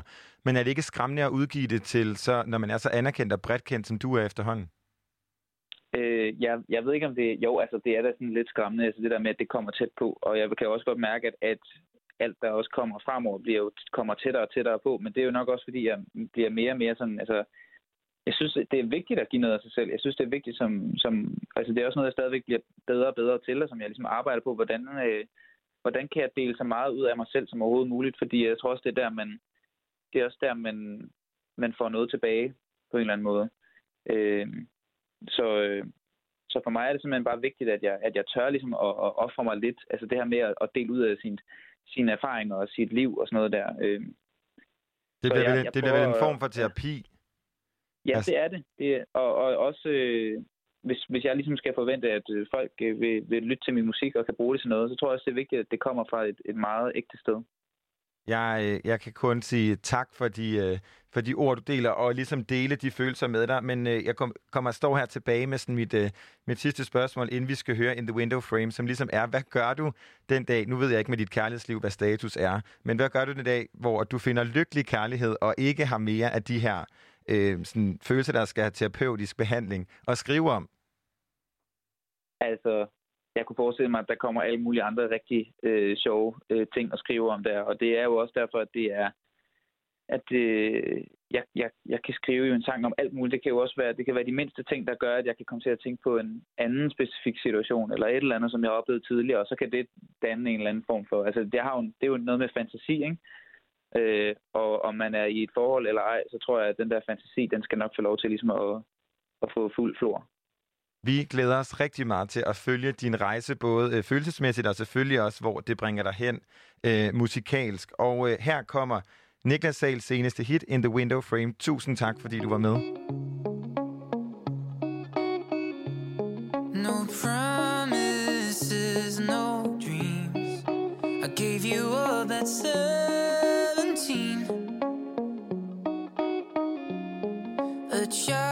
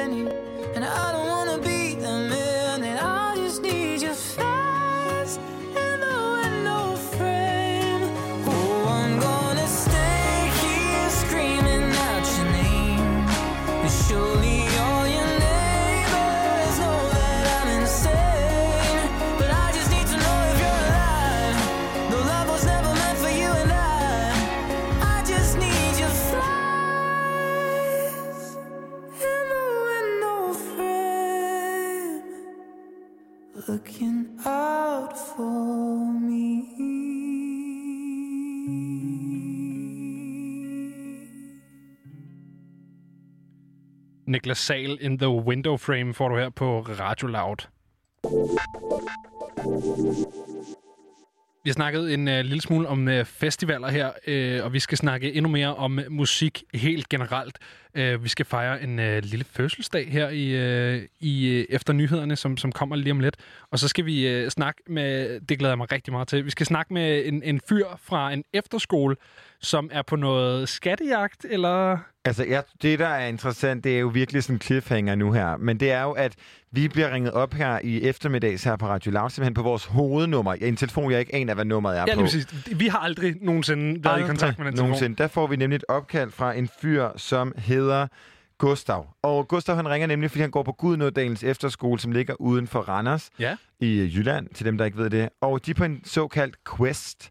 Og øh, de har nemlig en, øh, en request til os, men jeg vil ikke fortælle dig, hvad det er. Nej. Men det gælder om at lytte med, fordi det er en lige, altså 22.40. Bliv hængende, men tune ellers ind der, hvis du lige har noget vigtigt vasketøj eller Ja, man kan lektier. jo godt vaske tøj med, med Radio Loud i ørerne. Uh, hvis du hører os på DAB, så kan du eventuelt skifte over på vores uh, dejlige app, som man kan downloade på App Store.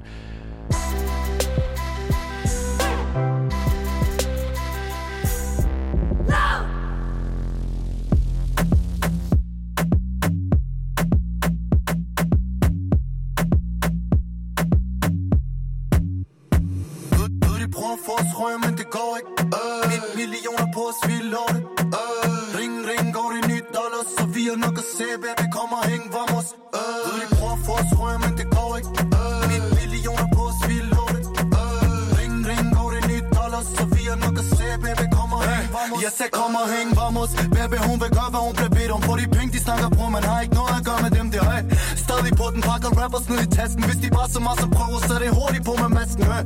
Men vi hygger, laver hyggen om til skejsen. Nu i Mu i ny collection, du kan fange mig ned ved skranken hey. Får vi på den, tror jeg ikke noget, de kan snakke om For jeg drippen op i huset, ligesom boom, de får paranoia ved, ved godt, de vil snakke, men det går vågen. Vi får junglen af, hvis der er noget, vi stopper ikke for nogen Jeg siger, hold de kæft og sæt dig ned og bevar roen. For de dreng, der med os laver ikke andet end at være vågen Jeg siger, ved, de prøver at få os røg, men det går ikke øh. Mine millioner på at spille lorte øh. Ring, ring, går det nyt dollars Så vi har nok at se, baby, kom og hæng, vamos øh. Ved de prøver at få os røg, men det går ikke øh. Millioner på at øh. Ring, ring, går det nyt dollars Så vi har nok at se, baby, kom og hæng, vamos øh. Ved de prøver at få os røg, men det går ikke, for vi gjorde lidt men han er flyvende gennem stakken, han sagde farvel For i hvor de vil gerne stoppe os, via wallo I dag, der ryger kun lad os bare fri ballo. Øh. Aji, Aji, kommer hæng med legenderne fra gang. Vi er lige, hvad der skal til, ak. Øh. For vi har den lige meget hvad. Ved de bumser løber væk, for vi kommer lige fra gaden Jeg siger, op ved godt, de vil snakke, men det går vogn Vi får junglen af, hvis der er noget, vi stopper ikke for nogen. Jeg siger, hold de kæft og sæt dig ned og bevar rum. For de dreng, der med os laver ikke andet end at være vågen. Jeg siger, ved, de prøver at få men det går ikke øh. Mine millioner på at spille øh. Ring, ring, går det nyt dollars Så vi er nok at se, baby,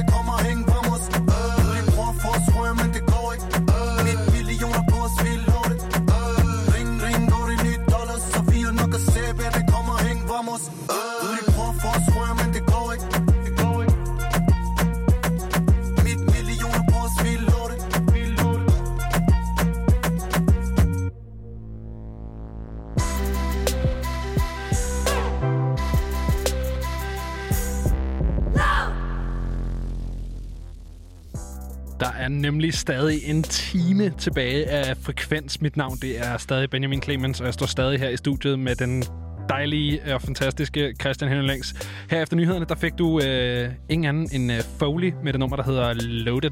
Og øh, det er jo sådan lidt vores øh, lille fredagsfejring her nu.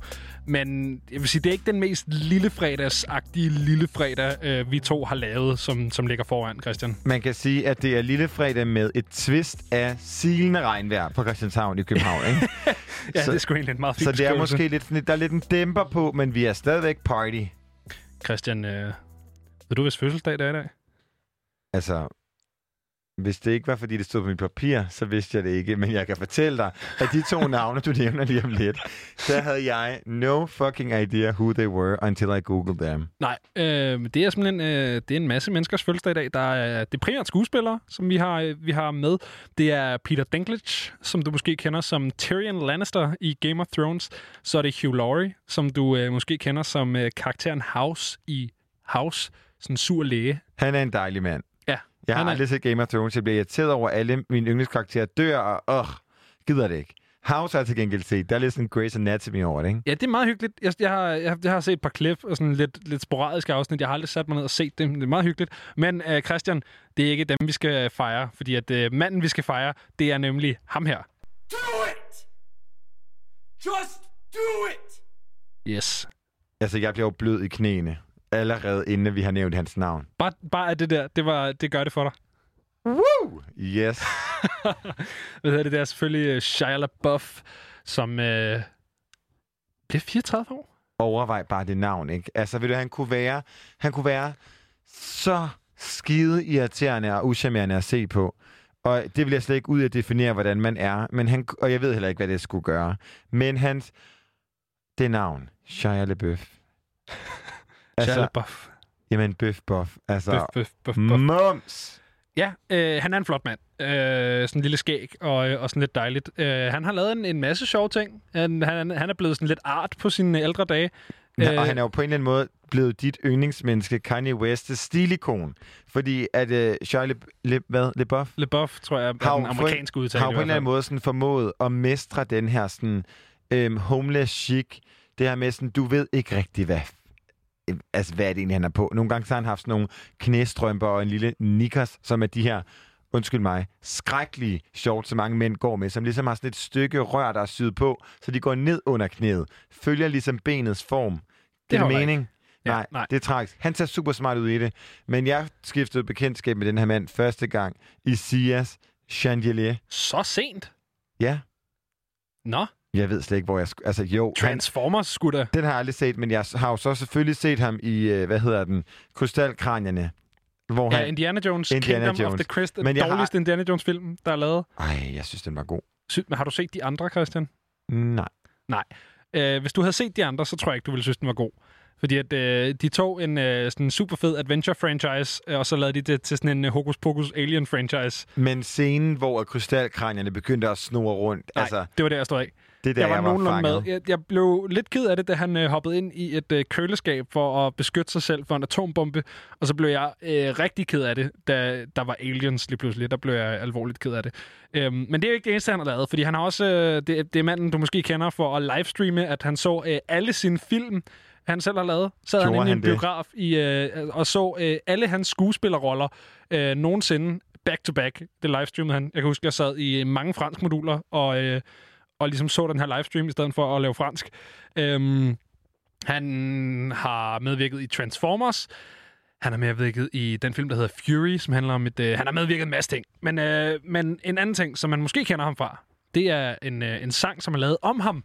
En, øh, en, en, man kan næsten kalde det performativ biografisme. Øh, en, en slags øh, sådan fiktiviseret version af Shia LaBeouf. Og Jeg det, føler mig meget tilbage på skolebænken lige nu. Ja. Jeg er vild med det. Jamen, det kan noget, ikke? 100 Det procent. kan være, jeg skulle blive dansklærer i stedet for. Ja, ej, nej. Bliv her også, og så bliv dansk lærer ved siden af. Det tror jeg ikke I morgentimerne. Så får jeg stress. Ja, okay. Jeg kan lige overveje det, imens vi hører det her nummer, som hedder Shia LaBeouf af Rob Cantor. You're walking in the woods. There's no one around, and your phone is dead. Out of the corner of your eye, you spot him. He's following you, about 30 feet back. He gets down on all fours and breaks into a sprint. He's gaining on you. Shia LaBeouf. You're looking for your car, but you're all turned around. He's almost upon you now, and you can see there's blood on his face. My God, there's blood everywhere! Running for your life from Shia LaBeouf. He's brandishing a knife. It's Shia LaBeouf. Lurking in the shadows. Hollywood superstar Shia LaBeouf. Living in the woods. Shia LaBeouf. Killing for sport. Shia LaBeouf. Eating all the bodies. Actual cannibal Shia LaBeouf. Now it's dark, and you seem to have lost him. but you're hopelessly lost yourself. Stranded with a murderer, you creep silently through the underbrush. Aha! In the distance, a small cottage with a light on. Hope. You move stealthily toward it, but your leg! Ah! It's caught in a bear trap! Off your leg. Limping to the cottage. Quiet, quiet. Now you're on the doorstep. Sitting inside. Shia LaBeouf. Sharpening an axe. Shia LaBeouf. But he doesn't hear you enter. Shia LaBeouf. You're sneaking up behind him. Strangling superstar Shia LaBeouf. Fighting for your life with Shia LaBeouf. Wrestling a knife for Shia LaBeouf. Stab it in his kidney. Safe at last from Shia LaBeouf. You limp into the dark woods, blood oozing from your stump leg. You've beaten Shia LaBeouf. Wait, he isn't dead. Shy surprise, there's a gun to your head and death in his eyes, but you can do jujitsu. Body slam superstar Shia LaBeouf. Legendary fight with Shia LaBeouf. Normal Tuesday night for Shia LaBeouf.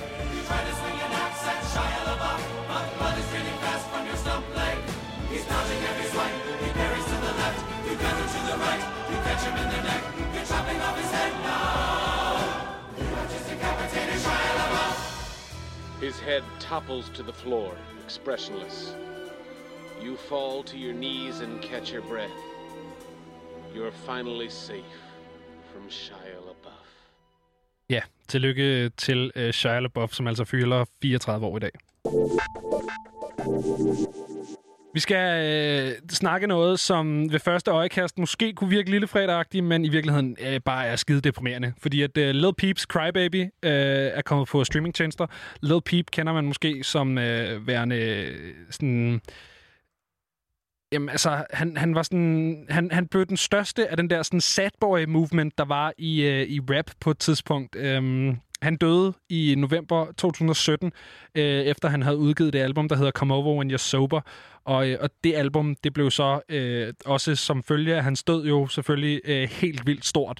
Øhm, Han er det- vel en del af det, man kalder de her sådan SoundCloud Ja, han er, han, han er klart SoundCloud-bølgen, men, men mere specifikt den der sad boy rap. Øh, og var også øh, medlem af Gothboy Click med blandt andet Ghostemane, mener Mm. jeg også var, var med i den, øh, den click. Øhm, det her mixtape, Crybaby, det er jo ikke et nyt mixtape. Det blev udgivet 2016 på SoundCloud, øh, men det er først kommet på streamingtjenester i går, hvor at, øh, mixtapet altså fyldte fire år. Øh, det er fire år siden, det blev udgivet på SoundCloud originalt. Øhm, siden hans død, der har han øh, udgivet en øh, Come Over When You're Sober part 2, og så har han øh, så er der ligesom blevet lavet den her film om ham, som hedder Everybody's Everything, hvor der også er kommet en, øh, en plade med. Så man har fået ligesom gradvise udgivelser fra, øh, fra Peep efter hans død. Og det er jo efterhånden noget, vi har snakket om ret mange gange. Ja. Ja. Det her, sådan, hvad hedder det, post-to, hvad? Humane.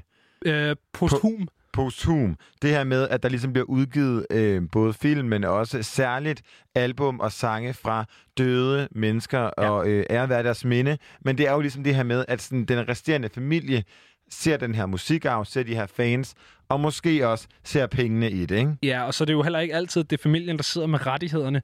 Nogle gange er det også, øh, du ved, et label eller nogle producer, eller hvem end, der, der kan være mange forskellige mennesker, der ligesom ender med at sidde med de her rettigheder, øh, som kan varetage det på nogle forskellige måder. Og der har også været nogle kontroverser i forhold til Lil Peep og, øh, og hans sådan, posthume udgivelser. Hvordan? Specielt er der et øh, nummer på øh, Come Over When You're Sober part 2, Øhm, som originalt var et nummer, han lavede sammen med I Love McConan, som øh, har produceret en del af hans musik, i hvert fald på den plade, øh, og har produceret det nummer. Øhm, men som der blev lavet en, en anden version af med XXX Tentation, Ah, som yes. jo har været beskyldt for, øh, for øh, hvad hedder det, hustruvold. Og øh, det er noget, som Lil Peep i sit liv tog rigtig meget afstand fra, og har offentligt udtalt sig imod XXX Tentation. Så det der med, at der lige pludselig ligger en, øh, en feature på øh, pladen fra X, virker super mærkeligt. Til gengæld er det, det, det er virkelig et nummer, der splitter det splitter vandene, men også splitter mig som person, fordi på den ene side, der kan jeg sagtens, jeg kan godt lide XXX Tentation, men jeg kan sagtens se, at det ikke er en ordentlig varetagelse af Lil Peeps arv, samtidig med, at det er helt lavpraktisk bare er et skide hamrende godt nummer. Det er det nummer, der hedder Falling Down, som jeg er sikker på, du har hørt. Men det her med ligesom at varetage den her musikarv, som øh, de her øh, genier efterlader sig, når de jo desværre går bort, er jo også noget, som, vi, som, I, som I, ligesom min øh, kære redaktion her på, på Frekvens, har lært mig blandt andet det der med, at Tupacs album jo, altså, der kom hvad, flere efter han døde end før. Ja, ja, altså sådan så mange. Og så er der jo en sådan lidt, lidt kontroversiel holdning måske, men jeg mener jo, at æret være hans minde, men det bedste, der kunne være sket for Tupacs karriere, det var, at han døde på det tidspunkt, han gjorde. Øhm, og det er sådan helt i forhold til kvaliteten af de udgivelser, der er kommet efter. Der er rigtig mange af dem, der bare, at du ved, sådan noget. Det er tydeligt, der er nogle labelmennesker og nogle mennesker, der ikke kendte Pak i hans liv, som sidder og sprøjter albums ud et eller andet sted. Men der er også bare noget i sådan de sidste par albums, der kom øh, før han døde, og sådan efter, de, de, jeg tror, der er to sådan posthume albums, som kommer relativt øh, sådan kort tid efter hans død, som bare mangler et eller andet af det, som mange af de første Tupac-albums gjorde. Så på den måde, så tror jeg ikke, at der kunne være sket noget bedre for Pacs karriere, end at han døde på det tidspunkt, han gjorde. Fordi at nu har han jo opnået den her sådan, næsten martyragtige legendestatus i hiphoppen, øh, som jeg ikke tror, han havde, havde opnået, hvis han var holdt i live, hvilket er dybt tragisk jo, at, at Ja, det jo det, kulturen skulle og genren øh, fungerer, som den gør.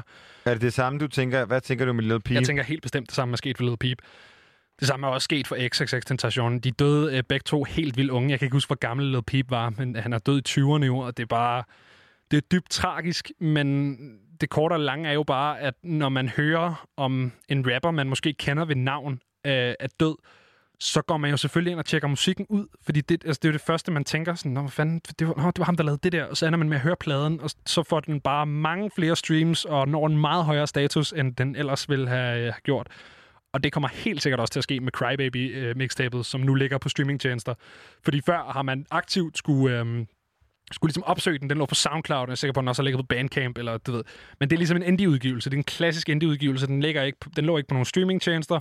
Øh, nu er den kommet på, og jeg er sikker på, at der er rigtig mange, som vil stifte første bekendtskab med det her mixtape nu. Jeg, jeg kendte et par numrene, øh, men det er kun fordi, jeg har, du ved, så har jeg stødt på det på YouTube, eller jeg har heller aldrig hørt det her mixtape og stifter først bekendtskab med det ordentligt, når det kommer på streamingtjenester. Ikke? Så jeg er helt sikker på, at det kommer til at have, have nogenlunde samme effekt.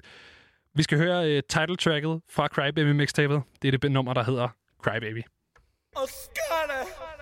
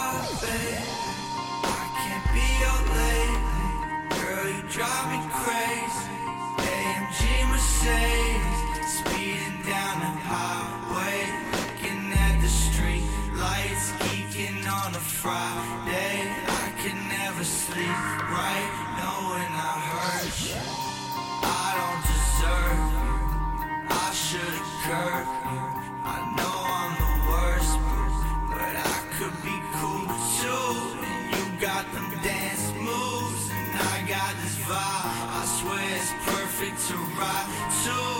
I wanna die too. We all wanna die too. I got this vibe. I swear she love getting high too. I love getting high too. I wanna hide you. How did I find you? I'll be inside. I'm making music to cry to. Oh, it's a lonely world.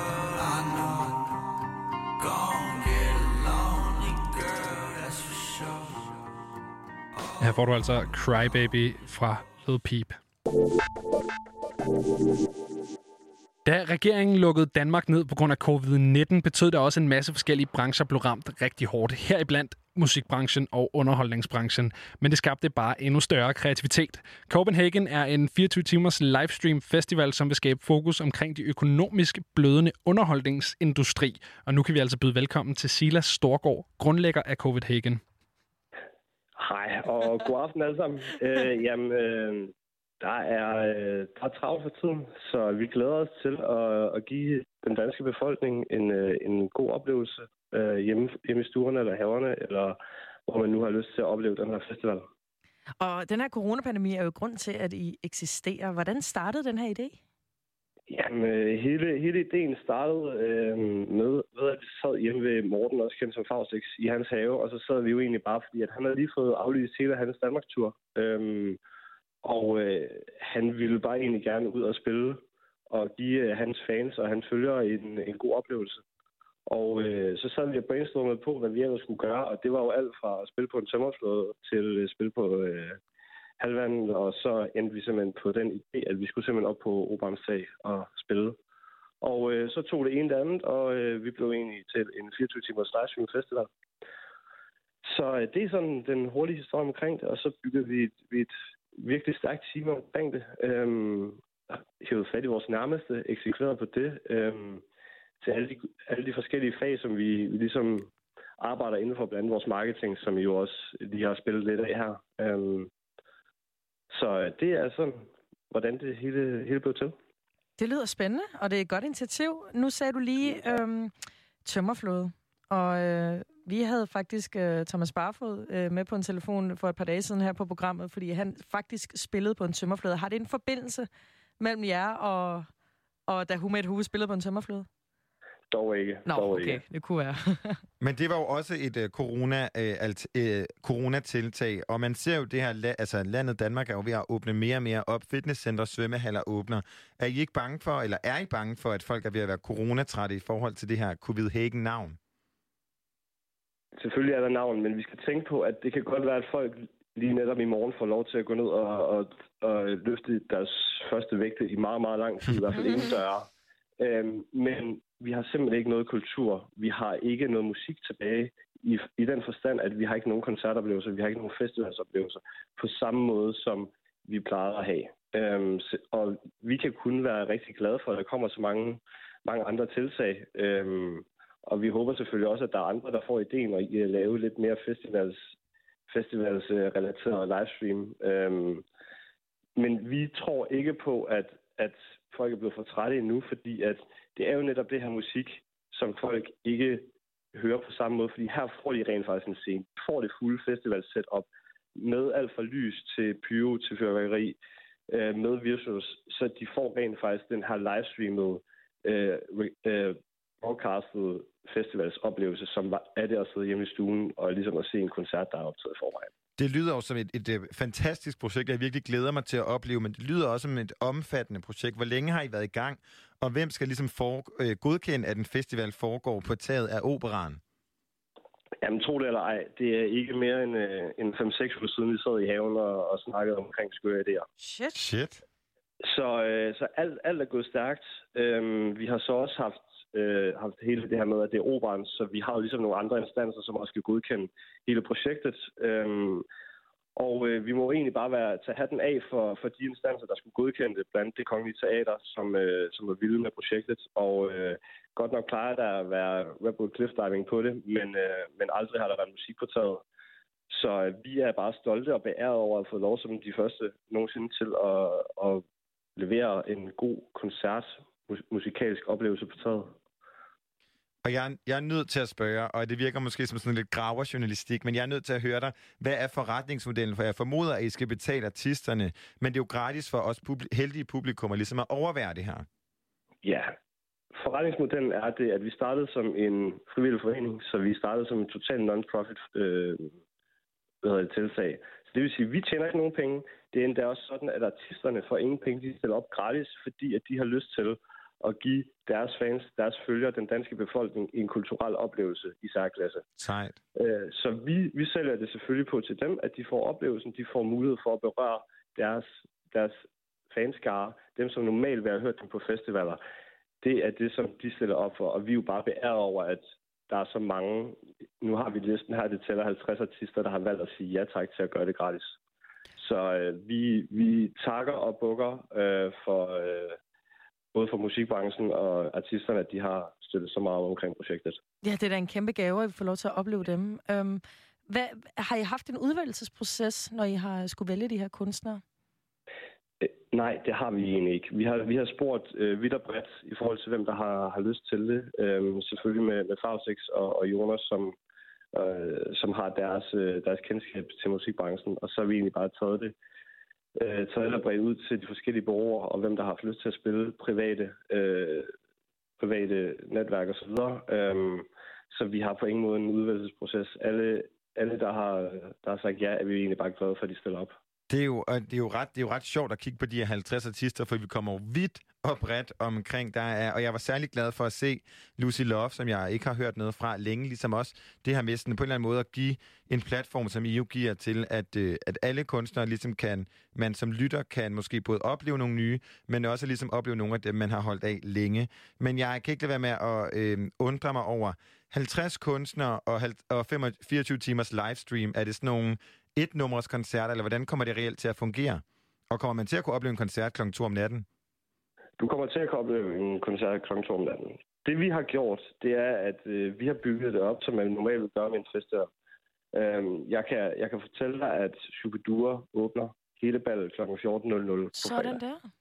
Så, øh, og så går vi over i, øh, i noget lidt mere, øh, i noget lidt mere øh, moderne musik. Øhm, for, for, forstået på den måde, at der kommer vi til at se noget Erika Jane, noget, der, vi- det som virkelig er moderne på, på nuværende tidspunkt. Og så, og så mens at man, kan, man kan sidde og spise sin aftensmad, eller få sin første, første drink, eller hvad man nu har lyst til, jamen så kan man egentlig sidde og, og jamme med til noget City Data eller, eller Hjalmar. Øhm, for at det så igen, som du også nævnt, at klokken 2 om natten, jamen der, der har vi selvfølgelig, der har vi selvfølgelig valgt at, at placere de kunstnere, som kan, kan skabe den her DJ-fest, som man også kender fra, fra de store festivaler øhm, eller koncerter, hvor, at- hvor det selvfølgelig ligger der. Fordi ikke nok med, er der selvfølgelig festivaler og koncerter, men man har også taget helt det her klubliv øh, væk, så der er også nogen, der har brug for at, at feste med en DJ, som man, man er vant til at gøre på det, på det punkt. Og, og øh, så løber jeg lige programmet igennem her til at blive færdig med, jamen, og så slutter vi jo af med noget, med noget øh, god morgenmusik, man kan vågne til, og så blev der holdt en lille fest og slutte af med et brag, og så har jeg vist ikke sagt for meget om det line-up. Men, men jeg er simpelthen nødt til at spørge, er der simpelthen live acts også klokken 2, 3, 4, 5, 6, 7 om morgenen? Der er live acts alle, på alle tidspunkter. Vi kører i 24 timer non-stop. Det, det er fandme sejt. Det lyder hårdt. Hvad, øh, hvad, altså, der står jo lige præcis, at der kommer flere, og du prøver måske også at være lidt sneaky og komme udenom at break nogle flere. Men, øh, men du slipper ikke. Er der nogen, vi kan breake, som øh, ikke er på den officielle liste endnu? Der er ikke nogen, jeg kan breake. Til gengæld kan jeg sige, at, øh, at der, kommer, der kommer et par stykker til, som folk skal glæde sig til. Og nu til det praktiske. Altså, jeg ja. har prøvet virkelig at være en god journalist og sidde og øh, læse mig frem til, hvordan jeg kommer til at opleve det her. Men jeg må sgu indrømme, at jeg kommer lidt til kort, fordi jeg er en smule forvirret. Hvad skal jeg gøre, hvis jeg som øh, musikfan gerne vil opleve den her livestream? Det, I skal gøre, det er, at på fredag, der øh, går vores... Vi har en nedsætning, en countdown på vores hjemmeside nu. Der går den simpelthen i nul. Øhm, og I vil opleve et nyt layout, hvor det vil være så simpelt, at I skal egentlig bare gå ind på copenhagen.com, enten på et computer, smartphone osv., Øhm, og så er der bare et link, eller en knap, I skal trykke på, hvor I starter en player, og så kører I egentlig bare derfra. Og så kan I jo vælge at se det som video, streamet op, se det på, en, på tv, eller I kan bare have den liggende tilsluttet en soundbox osv. Ej, hvor er det dejligt nemt. Og så kommer mit andet spørgsmål, fordi er det så muligt for mig, hvis jeg nu er den heldige ejer af en båd, kan jeg Ja. så sejle ned foran operan, som man jo bare lige gør? Ja, klassiker. Øhm, kan jeg så høre koncerterne, eller hvordan? Du kan ikke høre koncerterne. Det er desværre på, på grund af, at vi jo selvfølgelig øh, begyndte at øh, arrangere det her, mens at øh, corona var på sit højeste her i Danmark, så er vi underlagt de retningslinjer. Så der Mm. kommer ikke til at være høj musik fra taget operan. Der kommer ikke til at være forstyrrende til, forstyrrelse til naboerne. Så, øh, men man kan selvfølgelig altid hoppe, hoppe i en båd og, øh, og tænde for sin, øh, for sin telefon og tilslutte den øh, anlægget eller soundbox. Det var og smart. og- Ja, ja. og have Du bliver- på vandet. Jeg tror, uh, Christian, hvis du vil se det, tror jeg, du bliver nødt til at købe en jetpack eller et eller andet. der Ja, eller en helikopter. ja.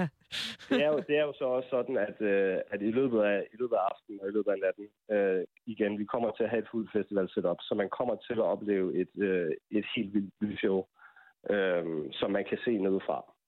Øh, og derudover vil der også komme lidt ind over byen, så øh, det kan I bare ikke noget efter. Uh, okay, du er virkelig god til at give sådan breadcrumbing. Intrigerne ja, er sådan, der kommer noget, noget ind over byerne.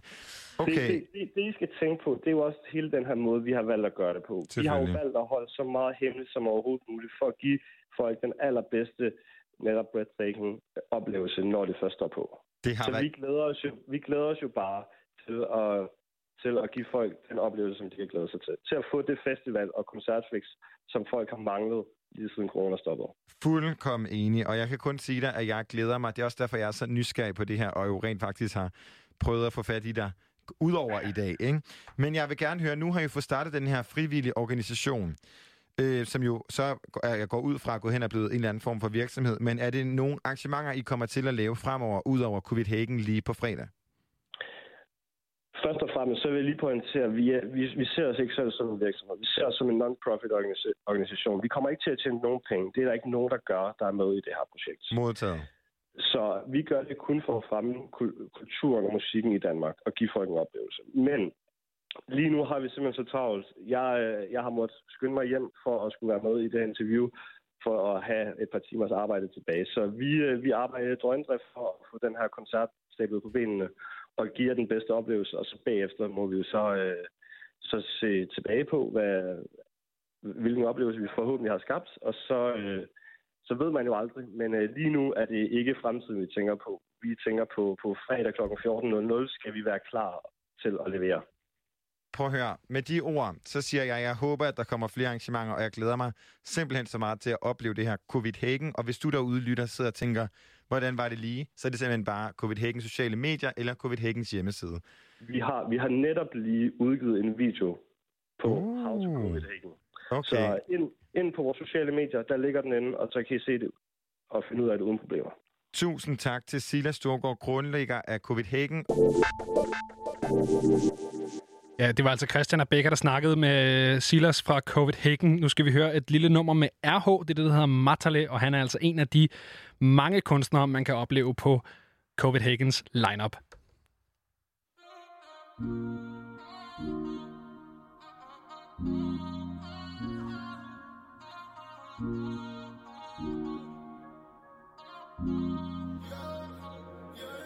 Alle kendte ham som en skoledreng.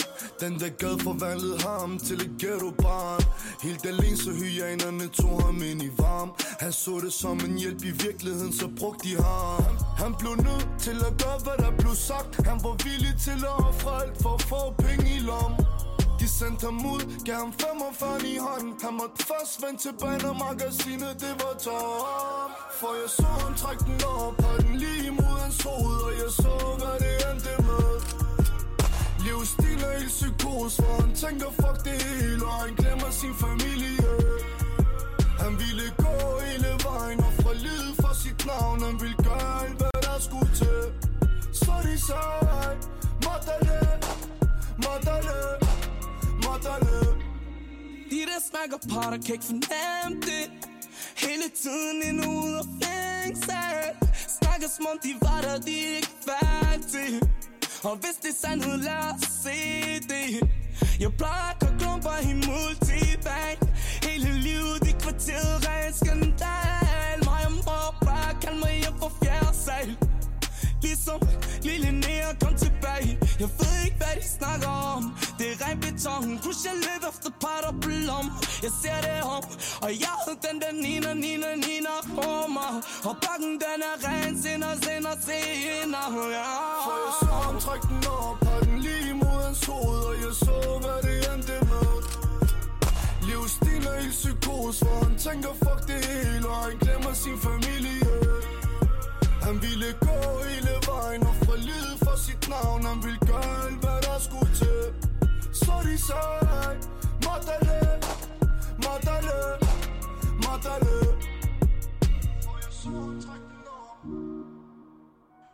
Mata-le, mata-le Livsstil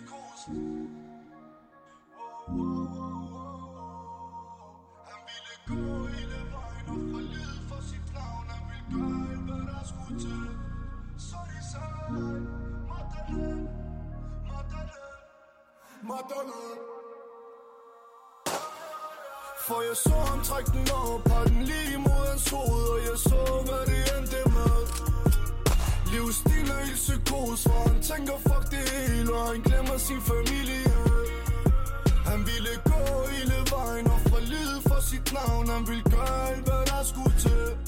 Så de sagde Matale Matale Matale Her får du altså Madale fra RH og Jamaica. Tidligere i uh, Frekvens i dag, så nævnte vi nemlig, at vi endnu tidligere i dag havde fået et opkald her på redaktionen. Uh, og, øh, dobbelt det- tidligt. Jamen lige præcis. Tidligt på tidligt. Og uh, ret interessant, så er det jo faktisk på en telefon. Ingen, hverken du eller jeg, vidste fandtes på et telefonnummer, vi stadigvæk ikke aner, hvad er. Ja. Men uh, det var et opkald fra ingen ringer end Gustav Bang. Og Gustav Bang, han er simpelthen en efterskoleelev på Gudnådalens efterskole. Og uh, Jamen, han, han er med på en telefon. Og øh, velkommen til dig, Gustav. Hej. Hej. Vil du ikke, øh, vil du ikke bare selv forklare, hvorfor du øh, har ringet ind? Jo, jo, det kan jeg godt. Det er fordi, her på Guden skole, der har vi sådan et, øh, et årligt løb, kan man vel kalde det, hvor vi skal svare på en masse udfordringer, eller lave en masse udfordringer. Og, og en af dem, der gav flest point, det var at få en sang i radioen. Og så, så tænkte vi så, vil vi lige prøve at ringe ind til jer, og se, om det var muligt. Hvor, hvor, hvor langt på listen, altså, hvor på listen over ra- mulige radiokanaler, du tænkte, du kunne få din sang igennem, lå vi? Ej, det var en etter. Det var faktisk de første, jeg ringede til. Sådan, Gustav. Yes! Jamen altså, Det er godt at høre. Og hvad, altså, hvad er der ellers af punkter på det her løb? ja, men så havde vi noget, øh, en mønt fra 1996. Og, øh, ja, hvad havde vi? Vi havde, vi skulle, vi skulle drikke noget kold kaffe og jonglere med nogle bolde. og sådan lidt. Okay, kold kaffe lyder måske sådan noget. Det er noget, min mormor gør hver eneste dag. Det, Ja, det tror jeg også, jeg har gjort det kan gange. ikke give særlig mange point. Men nu nævner du de her point. Hvor mange point giver det reelt, at du får spillet den sang, du ønsker? Jamen, det gav 100 point at få en sang i radioen. Okay, og sådan... Betyder det, at I har vundet, eller hvad? Hvis, hvis at vi spiller den sang. Det ved vi jo stadigvæk ikke, om vi gør. Ja, men jeg tror, vi, vi, har, vi vinder, hvis de spiller sangen. Det er Men, rimelig sikkert. nu bliver jeg nødt, altså 100 point, er det meget, Gustav? Fordi at nu, altså, kold kaffe, hvor mange point giver det? Jamen, kold kaffe, det var 30. Og så øh, sang i radioen, det er 100. Undskyld. Hvordan er hvem- sang hvem- i radioen ikke mere? Altså, jeg tænker, at sang i radioen ville være sådan noget 1000. Ja, det må... Øh... Ja, der, der har de været nære i point, men altså, Gustav, er du den eneste, der har fået, øh, fået fat i en radiokanal?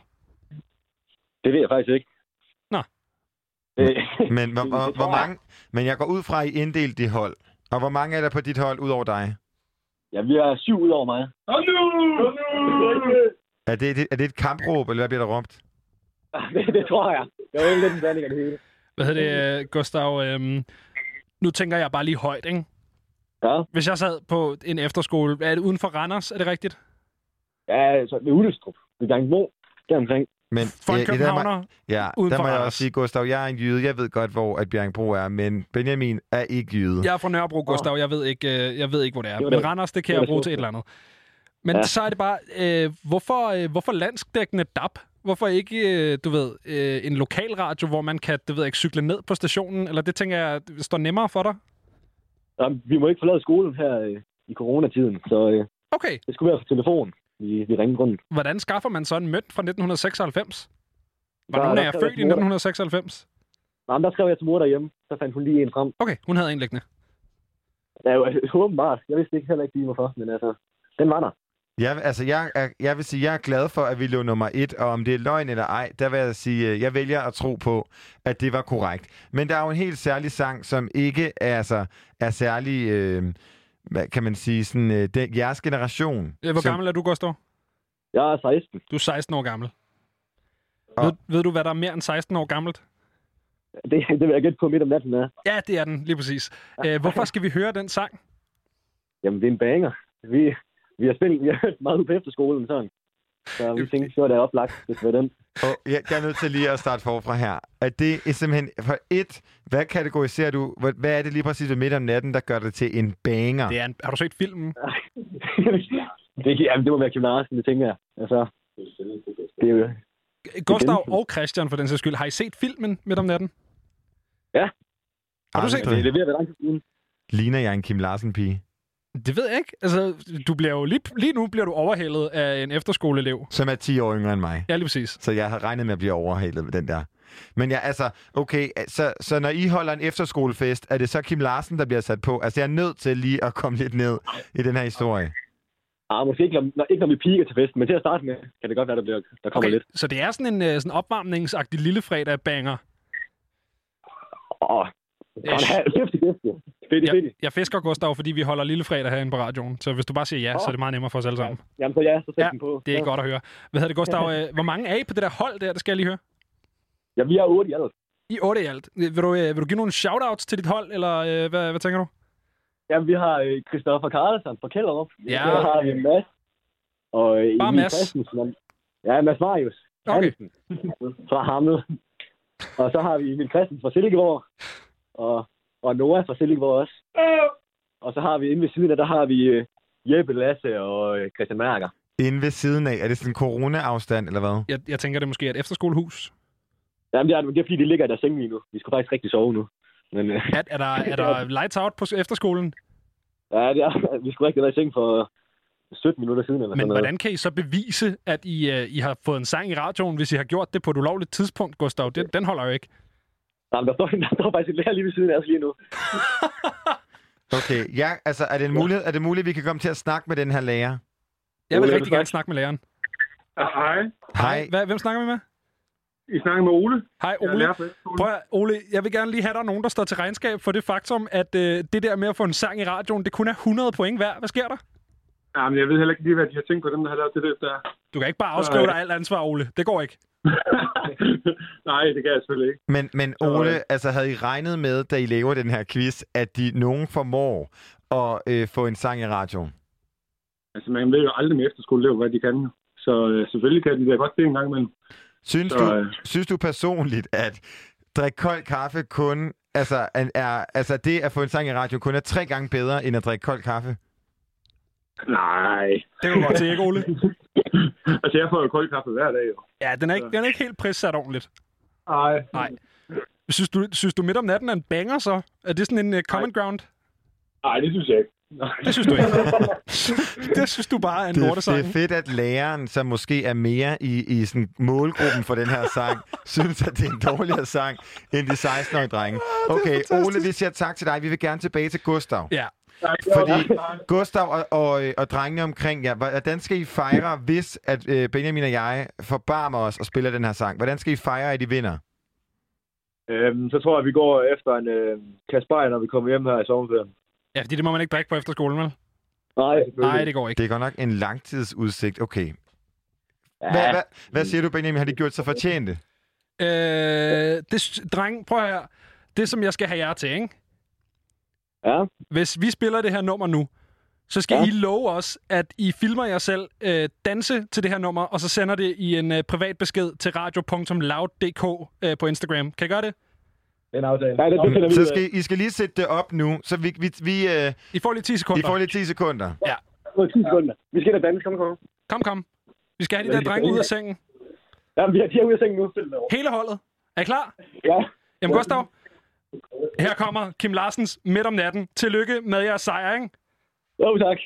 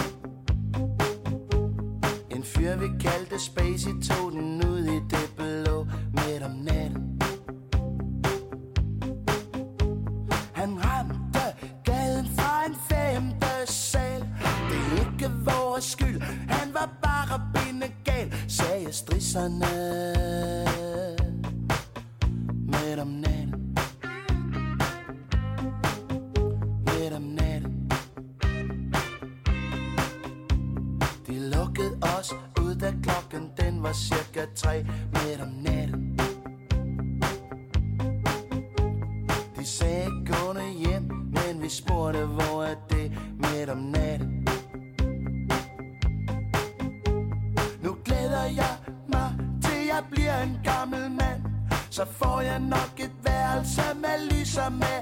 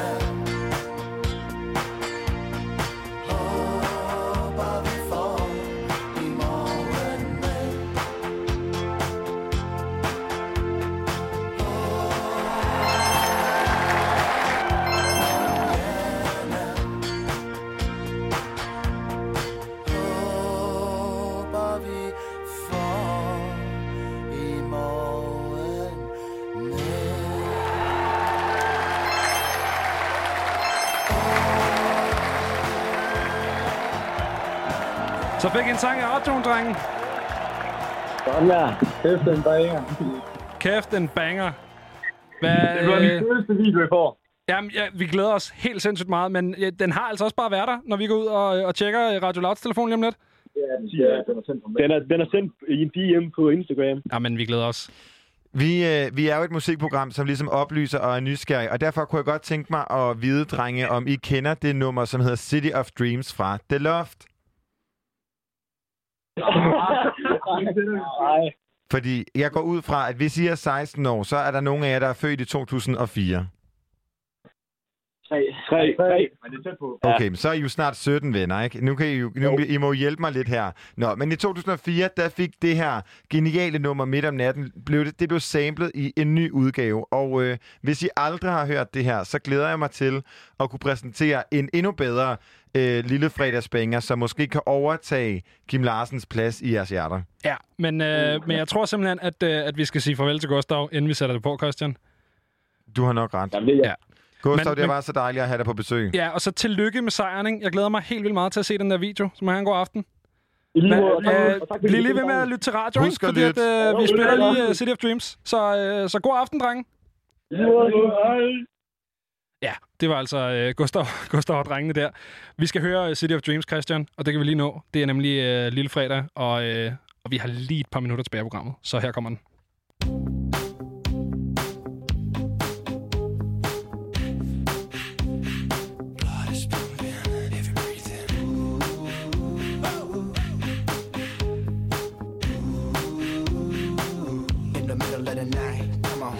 This is mysterious. Uh, gotta ask questions cause I'm curious. I know distractions kinda scandalous, but when we link up, they can't handle us. Uh, you see me right there looking down and out. Bright lights, big six, what I'm all about. Yo, it's alright, just as long as you dance. If you from the boondocks, you might end up in a Smell trance. of beach and cologne is fading. The neon signs are scrolling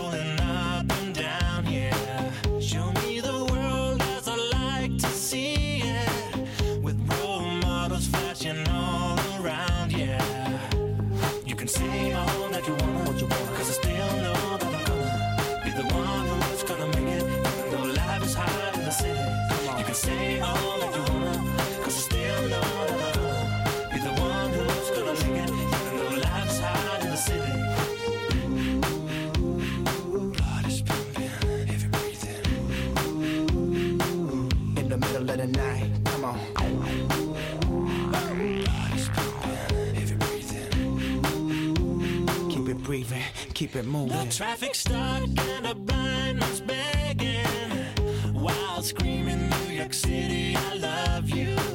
People are yearning to be rich and famous, but guess what? Limousines they get stuck too. You can say all that you want, what you want, cause I still know that I'm gonna, be the one who's gonna make it, even though life is hard in the city. Come on, you can say all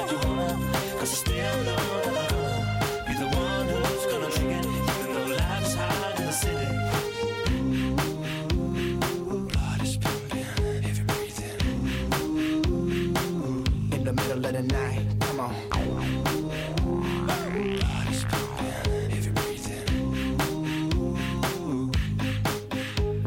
Now everybody move hands up against the wall. Enter the town center, let's have a ball. The city needs an extreme makeover. Cause people never sleep and they're hardly sober. Let's take a cruise in my Range Rover.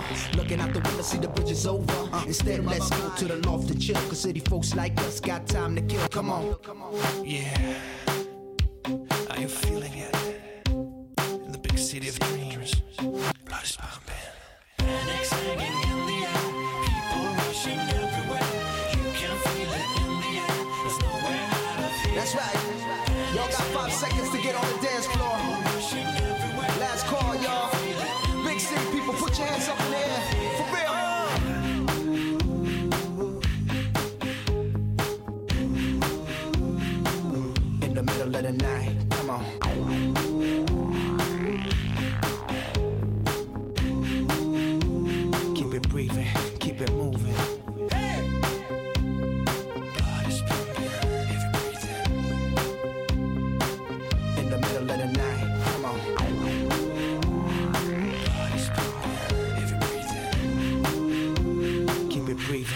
keep it moving.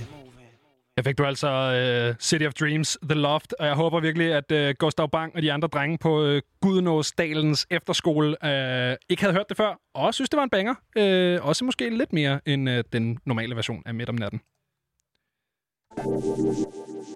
Der er øh, næsten ikke mere frekvens tilbage. Det vi er faktisk der, hvor at, øh, vi rimelig meget er på vej ud af døren her, Christian. Men øh, jeg synes, det har været en fornøjelse at sende, øh, sende endnu en, øh, en torsdag med dig. Jeg synes, vi har sendt mange torsdage sammen. Mit navn det er Benjamin Clemens. Jeg har stået herinde i studiet med Christian Hønne Længs, og Frekvens er tilbage på mandag kl. 20, hvor det er mig og Becca Reyes, som står i studiet.